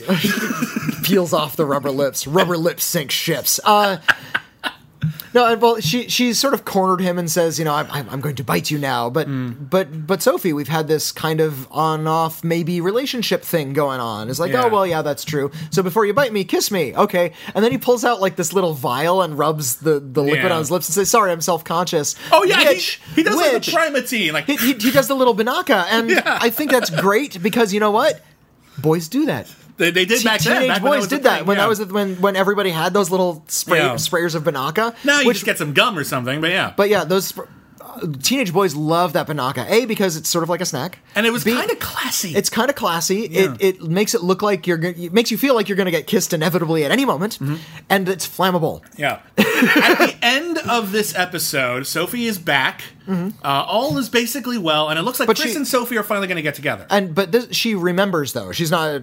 yes, She doesn't have the amnesia that the mom. Well, she got, also so- always knew about vampires. Maybe that makes it easier. Maybe so. but, Uh, yeah. Whatever, who cares? And uh, but they're about to get together. They're about to kiss. The doorbell rings, and Chris's girlfriend from America shows up. Two cliffhangers in a row. Isn't that nice? Isn't that fun? So yeah, uh, this is uh, uh, Alexa, I believe her name was. Yeah, and it leads into episode 15. My girlfriend's back, and there's gonna be trouble. That's the title of the episode. They start getting really cute with those titles by the end of Oh God. this show. now, to to be fair, Alexa is an interesting person, and I she kinda like her actually as a she character. Mm-hmm. has a little bit of drama. Like she's going through some bad times. She's not just an interloper; she's actually uh, an, a whole person, which puts Chris in the awkward position of having to say, "Well, I want to get back with Alexa." In fact, she's very vulnerable. I want to pursue. Yeah, so she's actually looking to get back with Chris. Yeah, because she And- genuinely cares about him, and also uh, her father is a, a big American businessman, Hmm. uh, but his industry is failing, and he's going to try to do a hostile takeover of Dracula's corporation, which goes about as well as you'd think. Uh, uh, there, there's a lot of begging at the end of that episode from Someone Alexa's tries. dad. It's basically Donald Trump tries to alpha male. Dracula and gets fucking schooled, and it's actually really satisfying. Like, it's actually a pretty fun scene. well, it's it, it, it's funny because it's a constant reminder that I I mean, every episode there's a constant reminder that Dracula is not just an evil monster; he's he's a businessman, and everything is about his business. Mm-hmm. Yeah. So yeah, it's nice that we have a plot point that centers on The business, Dracula's business. Yeah, it's kind of fun. Um, so anyway, it that ends with it's really confusing because it ends with Sophie basically taking a back seat and saying that like, oh no, it's okay, you should be Well, with Alexa, it's- she's really nice. But then Alexa never shows up again. well, j- she uh, she's because the father's out. I'm guessing Yeah, he but took it's like, her with him, but. Why, why why break up? Why so why even take Chris if you're just gonna leave? It's a weird. Well, and and well, what's, point. what It's a Sophie weird do- plot what point. Sophie does is she she sort of takes the reins away from Chris, Mm. saying rather than wait for you to choose between me or this other girl, I'm just going to say, you know what, it's okay. We Mm. Yeah. can we can extend this drama and sexual tension for a few more episodes. so so I'm, so fair. yeah, I'm, you just go ahead with that. Episode 16 is another one of my favorites. My Fair Vampire. Oh in this the, Py- episode- the Pygmalion episode. vampire uh, Dracula always loved the Pygmalion So and has he- he decided to finds- do it for real. Uh, j- He's just Pygmalion, for those who don't know, is the play My Fair Lady is based on. it's George, It's, George Bernard Shaw. it's the yeah. play slash musical in which uh, an erudite gentleman decides to take a gutter snipe and pass her off as a real lady. So he Dracula, yeah. um, I love that his motivation is just that he's a fan of the original work. Yeah. and uh, he even says to her, "Have you have you seen Pygmalion?" Is and she doesn't know what that is. Yeah. uh, but yeah, she's sort of like, I, I don't know why there are so many people from Brooklyn who come Yeah. come here. Uh, so many Canadian actors from Brooklyn end up in in Luxembourg or wherever this is supposed to be. Whatevs. But a lot of these actors, to give their characters some character, affect this really fakey Brooklyn accent. Yeah. And so Dracula finds this complete ditz in his office. She breaks a statue, and that's the first thing he sees her do. He doesn't know her, he doesn't even work for him yet. And like Well, and he- she, she says, "Was was that expensive?" He says, "It was priceless." Oh, good, she says. then it wasn't Then it worth was- it anything. wasn't worth anything. Which is a funny joke. It's a funny that's joke. A fun- that's a genuinely funny joke. And Dracula, who's just so baffled, he's just never seen anyone this ditzy, says, Oh, I have to do my Pygmalion thing. I've been fantasizing about this for decades. and so he does it, and it's really, really funny as he's trying to make her a lady. Meanwhile, uh, in the A plot, and the- actually. yeah, that's the, that's the B plot, but it's the best part. Uncle Gustav has an old vampire killing associate who is suffering from dementia, but is, And- and is trying to convince Uncle Gustav that vampires are killing people in his old folks' home. which indeed they are. Which indeed they are, but Uncle Gustav thinks this poor guy is basically look. It's an old folks' home. People are going to die. That Mm-hmm. that is what happens eventually. And Uncle Gustav uses this moment to even reflect on his own mortality because well, he's and not in a young fact, man anymore. there's a very frank conversation between him and the, the Yeah. th- his older friend rather about mature, about actually. how they, they actually they don't try to, to sort of skirt the issues. Like you know what, W- we're near death. We're gonna die, and you're you, Yeah, sooner you- than he later. actually says There's like more- we're- there's more behind He us actually than says ahead. right to his face, and in this very sensitive way, you are going to die here. This is this is Uh-huh. where you've come to die. This is what these places are for. Yeah. and he kind of has to sort of there's so much skirting of that issue when there's movies or dramas about nursing homes where this is Yeah. actually kind of where people go to die. Yeah. And uh, and he says this, and this old guy has to kind of accept that. He's like, well, but I, there's- Surprisingly mature drama for what is basically a kids show. yeah, yeah, yeah. Yeah. So in any case, it all comes to a But head. the big twist, of course, is that the the vampire hunting friend is actually the vampire, but he can't really remember he's the vampire. Uh, and so he was trying to get Gustav to kill him. Right. Which is kind of awesomely tragic, actually. It's actually decent drama. You could do a whole movie about that. That'd be kind of neat. Um, and meanwhile, Dracula, who is finally just gives up on this woman, is about to bite her. Turns out she's a vampire hunter who was just luring him into her trap. And the episode ends with her dating Uncle Gustav. oh yeah, I forgot that part. Remember that? It's just like Goku Gustav is just like he's just gonna no, I'm gonna I'm gonna I can either get busy living or get busy dying, and I choose to fuck her. And it's just, wait, whoa, what? Okay. okay, go, go Uncle Gustav, I guess. Good for them. Good for her for for not uh, uh, for finding older people uh, attractive. Good for her. That's nice. Well, he's, he's, I he's- guess. he's in his sixties. He's nice. no, I'm not saying he's he's he's he's out of the game per se, but he's old enough to be her grandfather. the word for that is gerontophilia. I did not know that. Yep. Episode 17: The Decline of the Romanian Vampire. Uh, yeah, well done. Max lets Klaus out of his prison because Max is an idiot. Yeah, Ma- Max sort of wanders into a vault. He's like, "Ooh, look, a vampire vault. Ooh, I wonder what this thing is that's surrounded by a protective ring of salt. I have no It must idea." be trying to keep vampires out. so I'm going to break the ring of salt. Hey, uh, you know, I- I'm not a vampire hunter. All right, Nor am I. Mm-hmm. it's it's not my profession. It's not my beat. Uh, but I know enough to know that a ring of salt around something means s- keeping something in. You know, that's my thing with this. All this uh, watching horror movies, watching horror TV shows, reading horror comics, books, all that stuff. Uh. Again, I don't necessarily believe, but i- if I wake up in the middle of the night and my like five year old son says, "There's a monster under my bed," we are fucking moving. that's the rule. we're burning the bed and we're getting out of there. uh, that's what I've learned. If I learn, you know, if my my young child sits up in bed and starts speaking at me in Latin, I'm get, going straight to the shotgun. Yeah. In any case, this turns out to be a bottle episode. Mm-hmm. Uh, Klaus leads. Uh, Klaus either wants revenge on Dracula or his father.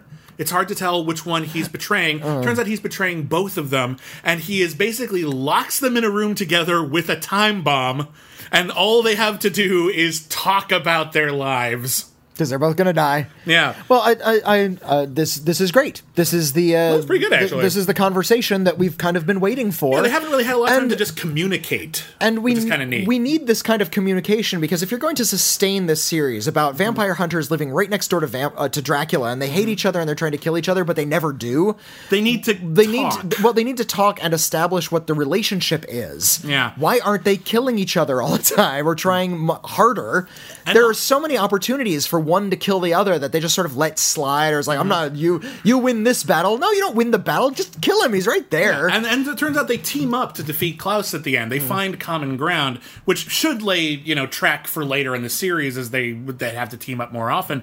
Uh, I also just like any excuse Jordy Johnson has to pontificate as an egomaniac because he's a lot of fun. He talks about how um, you know Bella Lugosi played me in the movie. I wanted Olivier or at least George Raft. Which I'm like George Raft wasn't that big. I guess he was a big George Raft fan. Like, sure, why Olivier, not? Uh, I get, but George Raft really he was all right. He's Well, a good but- actor, but, but, where, not- where was Olivier in the early 30s? He would he, his career hadn't really taken off. I yet. guess that's true. I guess he was, yeah. Dracula was ahead of his time. He was really following the British theater scene. I suppose so. yeah, because when when did, Wanted better more. when, yeah. did, when did Olivier catch on? Like 30. When when was As You Like It? That was like 34 or something. It was after Yeah. Dracula. Yeah. right. Okay, fair enough. I'll let you have it. I'll let you have it. Um, also, I like that there's it's a credit card bomb. You you you swipe a credit card to Right. get it to get it to stop for some reason. I don't know how that works. Episode 18 is my other. It's like my third favorite episode. There's like three episodes I really really really Okay. like on this show, uh, and this is the other one. Is Uh, this the, the bookseller one? Uh, this is I Love Lucard. Oh. This episode opens with the dumbest opening of any episode in this series, but it actually, I actually like where it goes. uh, it opens with they're doing the end of Casablanca with Chris and Sophie, and then Dracula shows up as the Nazi, and you're just watching like, what the fuck? Turns out Max has written a novel. I, I Of course he have, has. Have we said that we hate Max? We hate Max so much. And but he's reading his novel aloud to a room full of people, including two characters we've never seen before, friends of Gustav's, married man and a woman. Uh, and he has written a nov- uh, a nonfiction book that exposes vampires and names names. Mm-hmm. And of course, there's only one copy, because of course there is. Well, come on, he's he's like ten or eleven. He's not going to make several copies. No, no, that's Max. The author, the, Oh, the- adult okay. Hmm. author, has written a book exposing vampires. Max has written a piece of crap potboiler. Oh, okay. But somehow Max has gotten a meeting with the publisher. And Max goes to the publisher with his with his manuscript, and the publisher says this book is great. We want to publish it. And Max starts thinking he's going to be a millionaire. And it turns out they accidentally switched the manuscripts and the author thinks that Max has spent decades researching vampires. Oh God. And you just want to slap the whole show. but what's kind of fun about it, and this is the part I actually really, really like, he- he- Dracula invites the novelist and his wife over for dinner, and you think he's going to kill him. Maybe he's going to turn the vampire uh, wife into a vampire, so she kills him. And then it turns out Dracula knew her a long time ago, and she's actually might be the one woman Dracula ever loved. Like, yes, his one his his old ex his old flame. And she actually like, and there's a they have a whole long conversation. It's actually pretty good about whether or not she'll leave her husband for Dracula. And finally, she says, "I'll leave him for you if you let him live." So it ends with the scene from Casablanca where they're getting on the plane and Dracula shows up and ends up saying, No, no, he needs you more. Go with him. And you actually start thinking to yourself, Ah, how bittersweet for Dracula. How sad. And then the episode ends with Dracula sort of thinking about it, pontificating in front of a fireplace about love and how he'll always be lonely and how flammable jet fuel is and how their plane has probably just exploded over the Pacific Ocean as planned. And I'm like, dude that's fucked that- that's actually like that's a good episode because it shows dracula being sympathetic and mm. And evil at the same without time, yeah. giving up his evilness which is hard to do in a show like this when you make a villain It, sympathetic. it made me think of the ending of Casablanca, which you know everybody's seen, where Mm, what what what, if, brilliant. what if what if Rick like just pulled out a missile and said, "Ah, screw it." Maybe not today. Screw 'em we'll, all. we'll regret it. Maybe not today. Maybe not. No, I'll regret it right now. episode 19 is the bookseller episode bats Mm. in the attic in this episode gustav's schnitzel never arrives Okay, now Schnitzel is the one run. My my uh, my long-suffering wife, bless bless bless her soul, has had to sit through a lot of crap with me, and uh, she watched a, a couple bits and pieces of Dracula the series, never a whole episode really. If she was in the room, she wasn't paying attention. The only detail she really picked up on was that Uncle Gustav loves Schnitzel. he does he also loves polka there's one episode where Mm. he's watching a television series called name that polka That's right. Uh, those there's- are the two things He's uh his name is Gustav. Yeah. He lo- uh, Gustav van Helsing. Uh, he lives in Europe.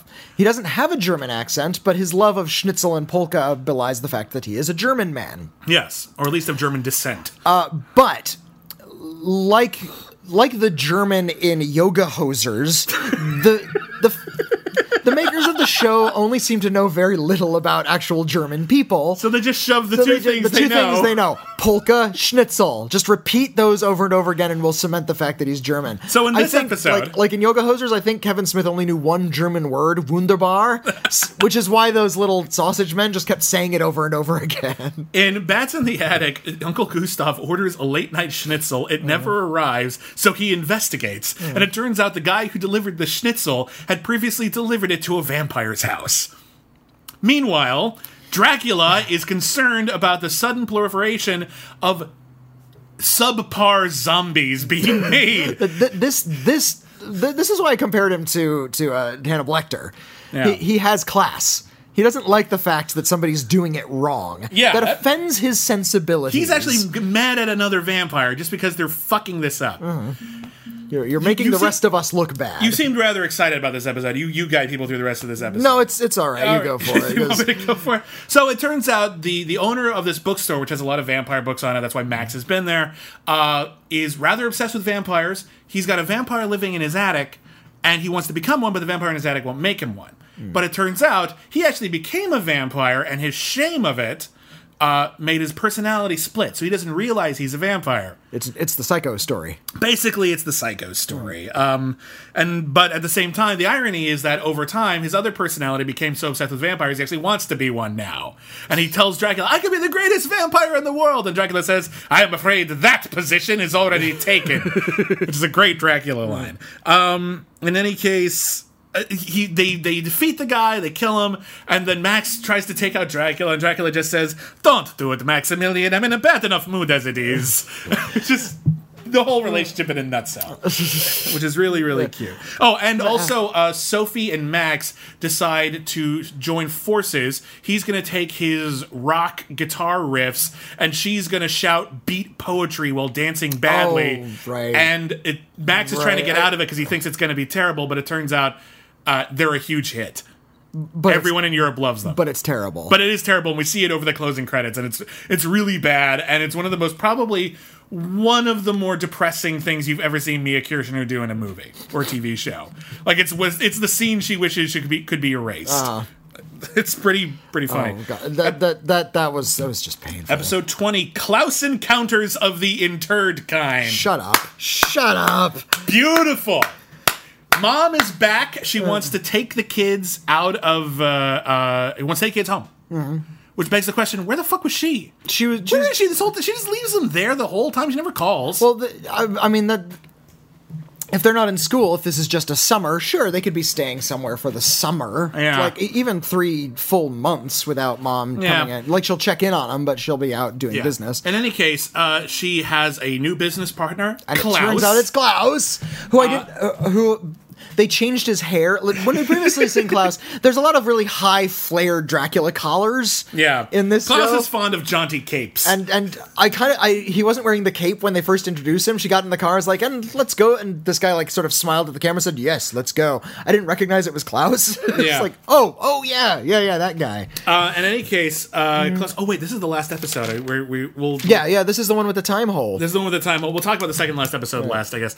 Um, this is uh, this is the one with the time. hole. Okay, so as it turns out, I watched this one just this morning, so it is fresh in my mind. So, and, and immediately after you were done, you wrote, "Can you explain the time hole?" Uh, Yeah. And I said, "I thought you would be able to explain it to me." So as it turns out, Gustav is just in Dracula's mansion, Yeah, like you poking, do poking around. He br- broke into this guy's house again. for the umpteenth time. I don't think he like he's had any stated goal this time. He was just there, and he's was poke- bored. He's, I'll just go go break into the house again. What the hell? Change of scenery. I wonder what and, uh, Dracula's up to. and he accidentally finds a, a secret passageway. He triggers something, and the ch- the uh, fireplace opens up, and there's this big white light, or it's Hmm. Yeah. this, this kind of purple swirling light It's a behind Doctor the. Who portal, basically. Pretty it's much, like a and- big s- hole in space and time. Now, th- there's this sort of uh, conceit about time throughout this episode because early in the episode they have like a time gun, essentially a cross that can Well, no, it's a it cross can that- instantly age vampires to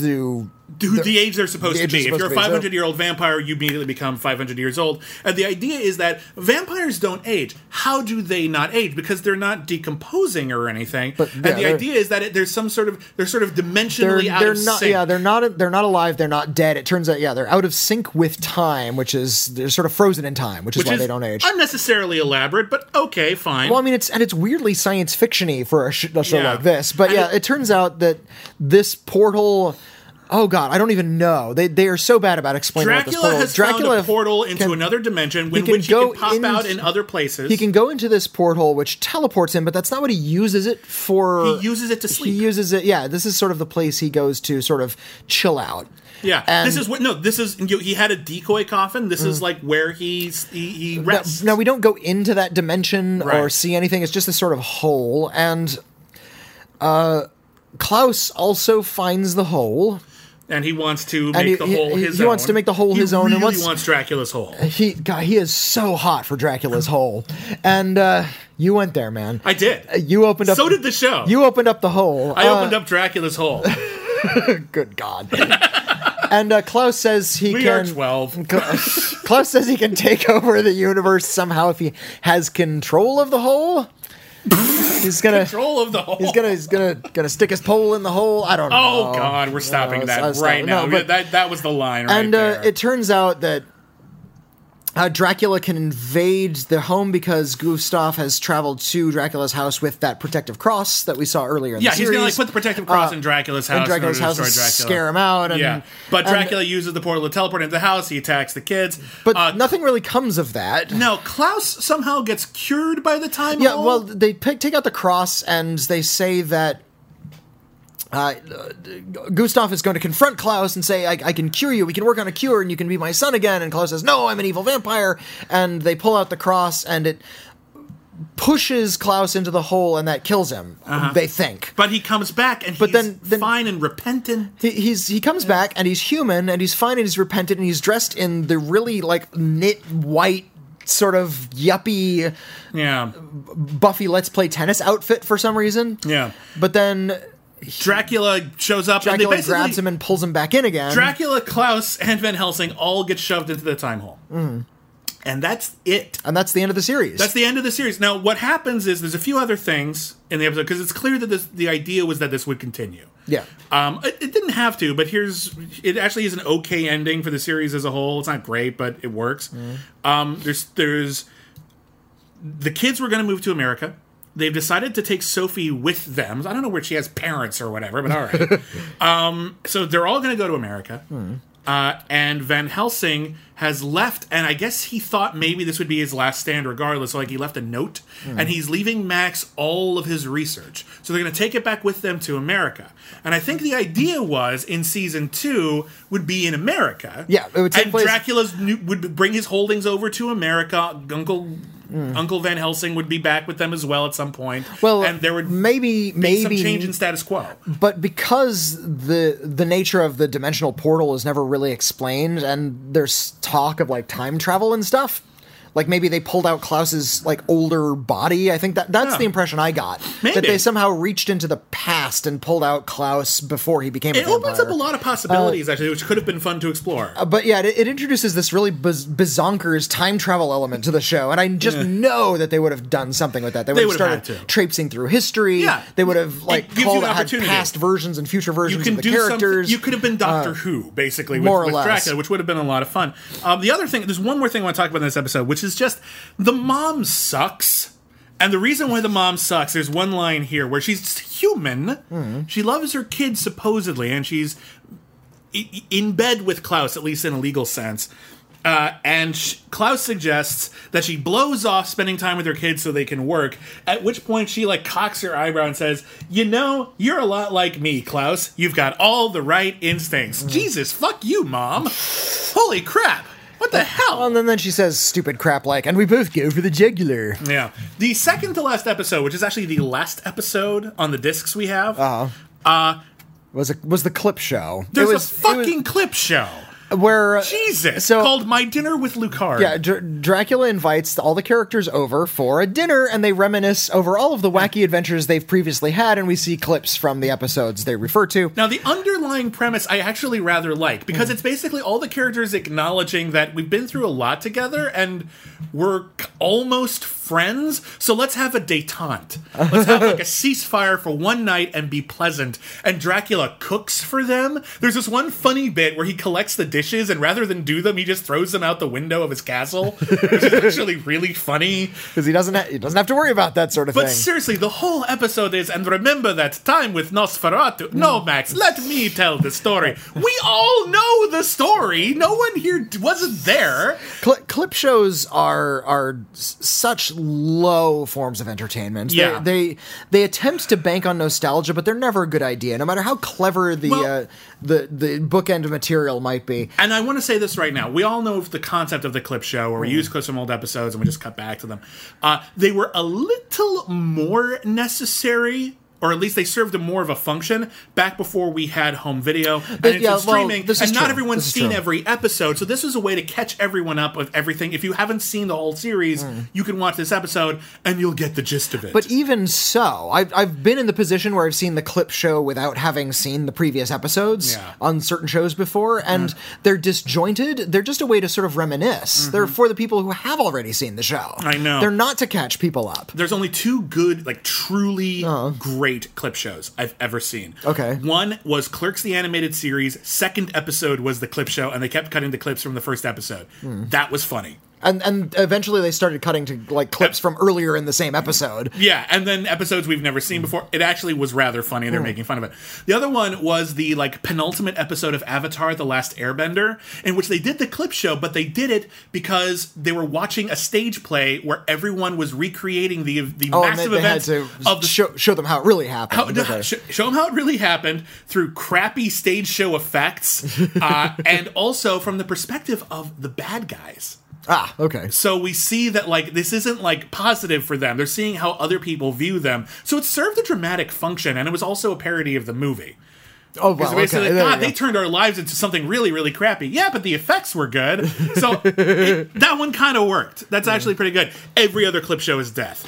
Uh, there was one other really great clip, clip show Oh, yeah? in uh, the last episode of Sam and Max Freelance Police. Oh, I haven't seen where, that where one. it was a flashback episode, but all of the clips were from things that we had never seen before. It was There you all go. original material. That's fun.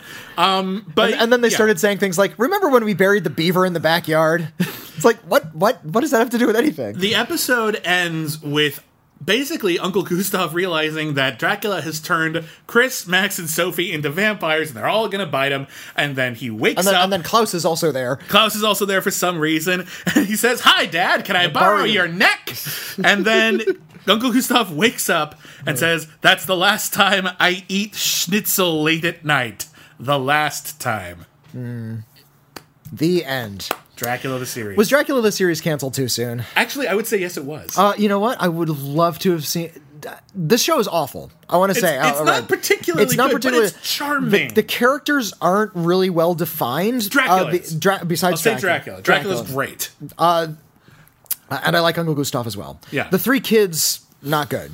Even No. even Mir Kirshner, not not a lot to work with here. Yeah. She got better later. she got more to work with later, that's for sure. and uh but as as I was watching it kind of wore me down and I started to get charmed by how clunky a lot of this drama was. Yeah, and I'll say this: you you talk about this point when you're watching a show that lasts long enough, where it just becomes familiar, and you can't even be, have any animosity towards its flaws anymore.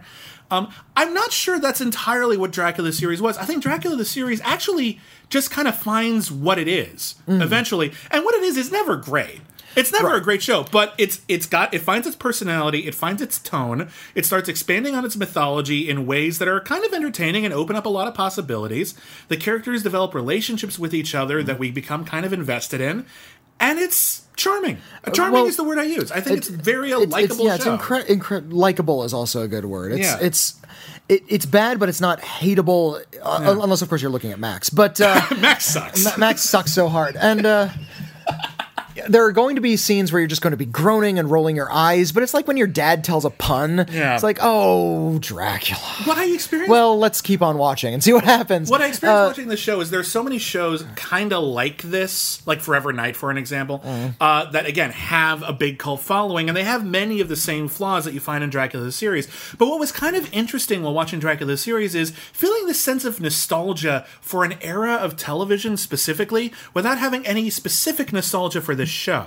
And after a while, for I the started e- era it was I made started in. getting nostalgic for the show I was watching for the first time, which is kind of interesting. well, it, it, it did make me nostalgic for the kinds of shows I watched in 1990 when I was Yeah. 11 or 12. And uh, since that actor was my age, I, I can tell you I had his exact wardrobe. Of course. When, when I, because I was the same age. Those, those were the clothes we were buying. These sort of, ne- there's a scene where uh, Mia Kirshner's character is wearing this like aggressively neon green sort of clubbing outfit Yeah. that could only have hit the market in 1990 exactly like the summer of 1990 was the only time you could ever buy that outfit so yeah it, it made me nostalgic for a time when i would have been like sort of caught episodes of this on maybe after the cartoons had ended on saturday morning like midday saturday yeah, Yeah. yeah when there's like wrestling and golf on half the stations but one still has sitcoms for young people Yeah. uh, like Hey Dude and Saved by the Bell. Yeah, small wonder, that kind of thing. Yeah, So uh, this this would have fit right into that, and I, I pictured myself, you know, enjoying the Capri Sun commercials in between, and you know, sort of these these halcyon days of my youth. Yeah. Uh, so yeah, it, I, I understand exactly what you're talking about. It does infuse you with nostalgia, even though I had never seen the show before. and I would argue that this show, like, there Uh, was enough groundwork late in this season that Mhm. you could have expanded on it for at least a couple more seasons. You could get Dracula in America. Dracula expands his business. Dracula runs runs afoul of so many vampires that he ends up becomes be- a sympathetic character. well, he ends up becoming the lesser of evils, and he ends up just flat out teaming up with Van Helsing and the, and the Townsend kids. also uh s- rather than have this sort of off again off on again off again romance between Chris and Sophie there could have just been an eventual episode where they do just are boyfriend not? girlfriend and that's their relationship Yeah. maybe later in the series in a couple Yeah. years maybe at the end of the show they get married Maybe yeah, it's- if it lasts that long. I mean, they're still in high Wi- school, but uh, with yeah. the introduction of the poorly explained space hole there's a lot of uh, new possibilities that Yeah. you could do we Uh, could visit them in the future and see that they are married in well, what- 2005. what I would have loved to see is Max getting replaced by his adult self. Ooh, that's kind of fun. because he has to do all this research why Yeah. why have every episode be about stumbling through all of gustav's research when you can have another character Yeah. who is also the same character I would like to helping them? find out that eventually Dracula and uh, the Townsend kid's mom do get married Mm-hmm. consensually, and she knows who he is. Uh-huh. Uh huh. How, how much of a mind job would that be? That'd be messed up. Um, yeah, and the other thing that they don't really do in this episode, I'm trying to remember if they referenced any other monsters. I feel like they might have mentioned a werewolf once.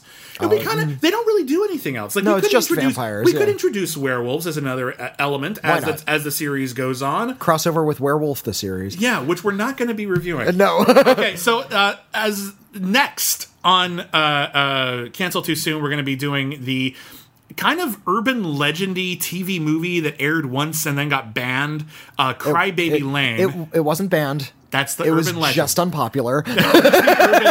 The urban banned, it legend just was, wasn't It available. was so dark that it became a creepypasta, basically. Mm. It's a it's a t- Halloween special TV movie that aired on Nickelodeon called Cry Baby Lane. It's really hard to find, but we got a copy, and it should be really, really interesting to talk about. Uh, and then the Mm. well, week it's, after it's actually that, not hard to find anymore it's on youtube It's on. It's online, Yeah. uh, but he, it's never been officially released. Right. Uh, and then the week after that, we were going to do Werewolf the series, which was basically. well, i think it's just called werewolf but yeah yeah, basically it's Werewolf. It's called Werewolf, and it was basically uh, the Incredible Hulk TV show, except instead of turning into a Hulk, it turns into a werewolf. which is all the hulk is anyway But it's 29 episodes long, and I'm sorry, I got eight episodes into it, and I was just like, "Ooh, ah, I don't have the passion for it right now. Mm. We'll get to it another time Oh. when it's a less busy. So instead, we're going to do another series. We're going to do a series created by Wes Craven called Nightmare Cafe. robert england's in it but it's this is not freddy's nightmares freddy krueger has nothing Yes. to do with it It's a different thing. A lot of people confuse the two, uh, and it is about uh, ghosts who run a cafe. a, a moving ca- like a brigadoon like cafe that, Yeah. that wanders around the, the They landscape get into various adventures. Oh. it's, It- it's, I remember liking it, but I haven't seen it since it, came out in like Ima- '92. Imagine if the TARDIS from Doctor Who was a diner. uh, they did that on Doctor Who. Oh, did they? There is another TARDIS that looks like a diner. Oh, that's really funny. Yeah. So they so they ripped off Nightmare Cafe. I think they did. Holy crap, I hadn't put that together. That's really funny. uh, so we're going to talk about that in two weeks. Next week, we're going to talk about Crybaby Lane. You can also check us out on the B Movies podcast, where we're reviewing whole horror movie franchises. We've already done Nightmare on Elm Street. This week, it's Leprechaun. Next week, it's Wishmaster, also created by Wes Craven, so that's kind of fun. Uh, or produced by Wes Craven in that case, more accurately. Uh, you can also listen to uh, our recent interview with Don Coscarelli, where we do a huge like hour and a half retrospective of all of the Phantasm movies. Uh-huh. He's a really interesting guy, and I think it's actually one of the better interviews uh, I've ever done. If Whitney and Corpse, I couldn't make it that week. I, Hmm. I, which of course I regret. yeah, but what are you going to do? He's he's a busy, busy man. Hmm. Um, So there's that. Uh, please subscribe on iTunes if you haven't already. Hmm. Uh, it really helps us out. Leave us a review. We'll get to the letters in a second. I just want to get right. this all out. Uh, you can follow us on Twitter. We're still at B Movies Podcast because we haven't figured out how to get our Twitter handle back. Uh, Whitney. You know what happened? I set it up under an email account, and Facebook took that account away, and now I have no access. Yeah, and they won't let they- us. They won't let us change it unless we email them from the account that no longer exists. So thanks, Twitter. Mm. Yeah. Uh, So we're figuring that one out. Um, whatever. But follow us at B Movies Podcast, and you can email us bmoviespodcast at gmail.com. All one word, B Movies Podcast, uh, with suggestions for the show. Again, we have hundreds, but we always want to find out more. Hmm. Uh, and if the more requests we get for one thing, the more likely it is we'll do it soon. Hmm. Uh, you can also ask us questions, respond to our reviews, tell us your own experiences with the shows we reviewed. Uh, and it sounds like we have a letter. We we have a couple letters actually. Okay. Our last episode, a full length episode, was about David Lynch's On the Air. Yeah. Mm-hmm. Uh, David Lynch's failed sitcom, uh, which uh, you can listen to that episode. Hear all of our strange, Yeah. strange opinions on this very, very strange show. Short answer: fun show. a fun, fun, fun show. Weird as Fun, hell. weird. Uh, Yeah. Anyway, this is uh, hi guys. This is Neil McGowan writing from Ireland. Hi, The Neil. Irish listener. Uh, thank you for listening. Thank you. Uh, first of all, thank you for the podcast in general. It is one of my most anticipated downloads, Ooh. and in particular for recommending. Uh, recom recommending and giving on the air a second chance. Uh, I had tried the show once about 10 years ago as a hardcore Lynch fan who had just twin- finished Twin Peaks. At 19 years old, I made it about 10 minutes before rolling my eyes at the terrible, terrible jokes and the general quote lameness of the show in comparison to the endlessly cool and dark atmosphere of Lynch's other work. If Eraserhead was his comment on the anxieties of fatherhood, was this his comment on his newfound love of dad jokes? Not I sp- that- terribly bad, actually. Fair criticism. Uh, Yeah. However, after hearing your enthusiasm for it, I decided to give it another crack, and boy, howdy, was it a different story. I don't know whether it's me being older, my humor changing, or just viewing it in a vacuum away from the other Lynch material, but if you open your mind to this being a slow a show built on lame, silly jokes, it is an absolute joy. The slapstick in the first episode of the stagehand trying to run off, getting his braces caught, showing his spotty underwear naturally, and getting hurled back into Ian Buchanan was rewound a few times, and let me tell you, the fact that it was a blatant dummy being used makes it better. Yeah, I stand by it. If On the Air had come out like eight years later in the Adult Swim era, it would have been a hit. You bet it would have. Yeah. It, it, it- it has that sort of Lynch earnestness to it, but it is way too silly. Mm. Yeah. Uh, also, I think it should be pointed out that this is not Lynch's only forgotten entry in TV history. Hmm. Uh, beyond the famous aborted Mulholland Drive pi- pilot, he also directed two of a three-episode HBO series called Hotel Room. Uh, that was forgot about that, was an yeah. anth- that wasn't a series. I think that was like an anthology special. But It's like yes, a I. mini I've- series or something. Or something yeah, like that. yeah. I- I- but I've seen Hotel Room I have not. uh, that featured Harry Dean Stanton, Crispin Glover, and Alicia Witt, and was co-written by Wild at Heart author Barry Gifford. Uh, it comes across as Lynch almost bordering on self-parody more than ever, but there are some good things here, it, at least visually. However, the second episode is not Lynch directed, and you can tell instantly, and it is actively terrible, proving the point that other people playing in his toy chest is probably bad news.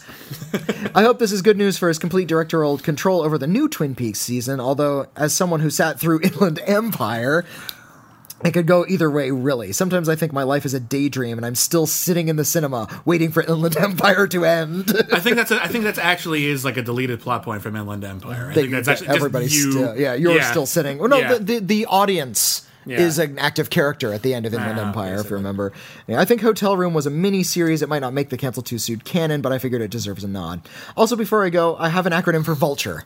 Oh, good. yeah. Again, for those who re- don't recall, when we reviewed Chuck Norris Karate Commandos, the evil organization behind the villainous exploits of every episode was called Vulture, which was an acronym, but they never explained what the acronym So was. we've had people writing in to letting us know. and what if that you was. have ideas for more acronyms for Vulture, we will take them. Okay, Vulture. This one's good too. Various unruly libertines for uproarious, riotous entropy. good, well done. Not bad. Not bad. I'm not sure if, if entropy can up, be uproarious, but I'll take it. I, Sure, li- why I like the not? phrase uproarious entropy. It, so- it Uproarious sounds like entropy a. sounds like a Tumblr so- account. Well, it sounds like a punk record to Yeah. me. It, it's a bit much, but I think we can all agree that villains are often pretty pretentious, right? Keep up the good work, guys, and I look forward to whatever shows you both pull out of the ether for examination. I have my fingers crossed for a Wonder Falls episode in particular, but just Uh, we're- because it'd be nice to hear somebody but me talk about that show. We'll, we'll talk about Wonder Falls eventually. Best regards, Neil McGowan. Well, thank you for writing in, Neil. yeah. Uh, what do we got? Got one more? Uh, yeah, we got another one about on the air. Uh, Hello WW or quadruple U. Quadruple U. That's us. I get it. Yeah, Uh, yeah. I like that. I like that. I didn't watch on the air yet. Oh. But I did listen to your recent episode, and now it is definitely on my list to get by by the end of the year. However, I did listen to the opening credits theme music with the quote fart noise, and I'd like to propose an alternative interpretation. Ooh. Uh, I think the noise is supposed to be the result of the saxophonist missing a note. Like his saxophone came out somehow on his instrument. Even though the music isn't played perfectly, he runs with it anyway, and it kinds of works. Kind of works. That would fit in with what I understood the premise to be: making a show where things go wrong, but still kind of works. You know, that's not bad. I like that. Uh, I'm sure a saxophonist would be able, be better able to confirm or deny this theory, but that's my two cents. That's from Canadian Keith. Canadian Keith, that's pretty Mm. good, man. Actually, I like that. I hadn't thought of that. That's smart. All right. Anything else? Uh, one more on, on the okay. air. One more. Uh, hi guys, I'm not good at coming up with nicknames. That's fine. That's We- fine. We'll we- always take new nicknames. We don't need them though. It's But we fine. will take them if Uh, you have them. The on the air episode really made me want to see it. I I wondered why I didn't watch it because I like David Lynch, but then I realized that it was 1992. I was in my 20s and didn't wa- really mu watch much TV at the time because I was out having a life. Fair enough. Also, I think many of us did get a little stung by how Twin Peaks went down. It really should have been a one season show. Uh, Probably. It might seem hackneyed, but please consider the Paul Lind Halloween special. uh, was certainly a unique figure on American TV, beloved by middle America, and that they refused to realize that he was gay. Keep up the good work, Daniel. Wait, Well, Pa- the Poland Paul- Halloween special was I've seen some of it. It's it's pretty great and it was on our short list for Halloween specials. There will be other years and other Halloween specials. and That's a good Mm-hmm. one for it. Uh, we have, also have a letter on the Halloween that almost wasn't. Oh, well, let's If you do want that. to- Okay. Um, a response to Cancel Too Soon. Dear Cancel Too Soon. First, oh, well, I guess, dear the show. Yeah. First off, I want to completely agree with the letter from the most recent episode. I love hearing about the gems. Oh, somebody wrote in saying that it's better to explore the forgotten things than just continue to talk about the things everybody's already talking about. Yeah, we get kind of half and half with our listeners. Some people really want us to talk about the recent stuff that they're only just got into and are still passionate about. Mm. or the the freaks and geeks and the Yeah. fireflies and the ones that everybody's already Yeah. s- chimed in on. And some people like the real big obscurities. I tend to lean towards obscurities. I know Whitney does too, but Yeah, we're, absolutely. Mm. we're doing both as much as we can. anyway, uh, I've, he likes them. We talk about the gems that he's heard of or not heard of. It's one of the reasons the show's become one of the favorite parts of my weekend. Oh, thanks. That being said, I wanted to point you guys to some more modern Halloween specials or movies that have been happening. Because I certainly haven't been ke- keeping up on them. Uh, Not as much as I should have. The Disney Channel has been doing a Halloween themed Disney Channel original movie most years since the late 90s. They missed a couple in there, including this year with one called The Swap. That has Hmm. yet to premiere as of the writing of this email, but will have by the time the time your next episode is aired. Within the realm, you have an entire Halloween Town series, which is four movies. Hmm, I'd heard about I've that. heard about the Halloween Yeah. Town series. Also, for the last couple of years, R.L. Stein has been putting out non Goosebumps straight to video and Netflix movies with his mostly ghostly films and Monsterville Cabinet of Souls. Okay. uh, I've heard of Mostly Ghostly. I hadn't heard of Monsterville. R.L. Stein is after my time. I've, Uh-huh. Yeah. I, by the time he started up, I was already in high school, so I didn't really read those. Yeah, I was a little bit past. Goosebumps is kind of, and I mean this from the bottom of my heart. It's basically Baby's first Stephen King. Mm. Uh, it's scary without being truly terrifying, and you can tell R.L. Stein is, in many respects, more of a comedy guy. He really Yeah. brings a lightness to it. That's really, really great for little kids, and I think it makes you want to read more horror Hmm. later on. So I think he serves a really great function of that. Also, I really liked the movie they did recently. Which Twin was a lot Spots of, movie? It was a lot of fun. It was a lot of fun. Yeah, if, I, if I was 12, that'd be one of my favorite movies. That's a really, really fun flick. So, uh, there- Arl Stein also follows me on Twitter. nice. That was kind of cool. He was, one of the few, like celebrities. Does he? I wrote something nice about Goosebumps, and he shared it. And he said, "This person gets it," and I was like, "Oh, interesting." Thank you. Yeah, Thank you, nice. R.L. Stein. Thanks. Uh, there are definitely still Halloween specials being put out, but they have a different feel to them now than something like the Halloween that almost wasn't does. Mm. Oh, yeah. It's certainly something to look at. Your lo- loyal viewer, well, I suppose listener, uh, Topher. Well, thank you for writing in, Topher. Yeah, thanks, Dover. That's awesome of you. Thank you.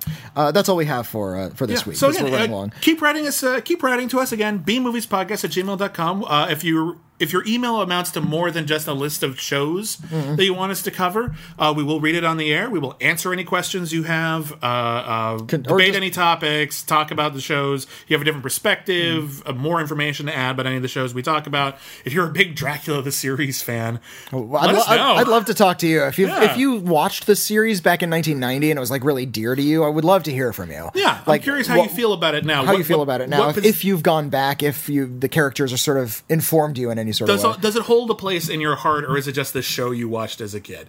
Uh, so again, we'll be back next week with Crybaby Lane, and we'll be back in two weeks with Nightmare Cafe. Thank you very, very, very much for listening, and good night, Miss Calabas, wherever you are.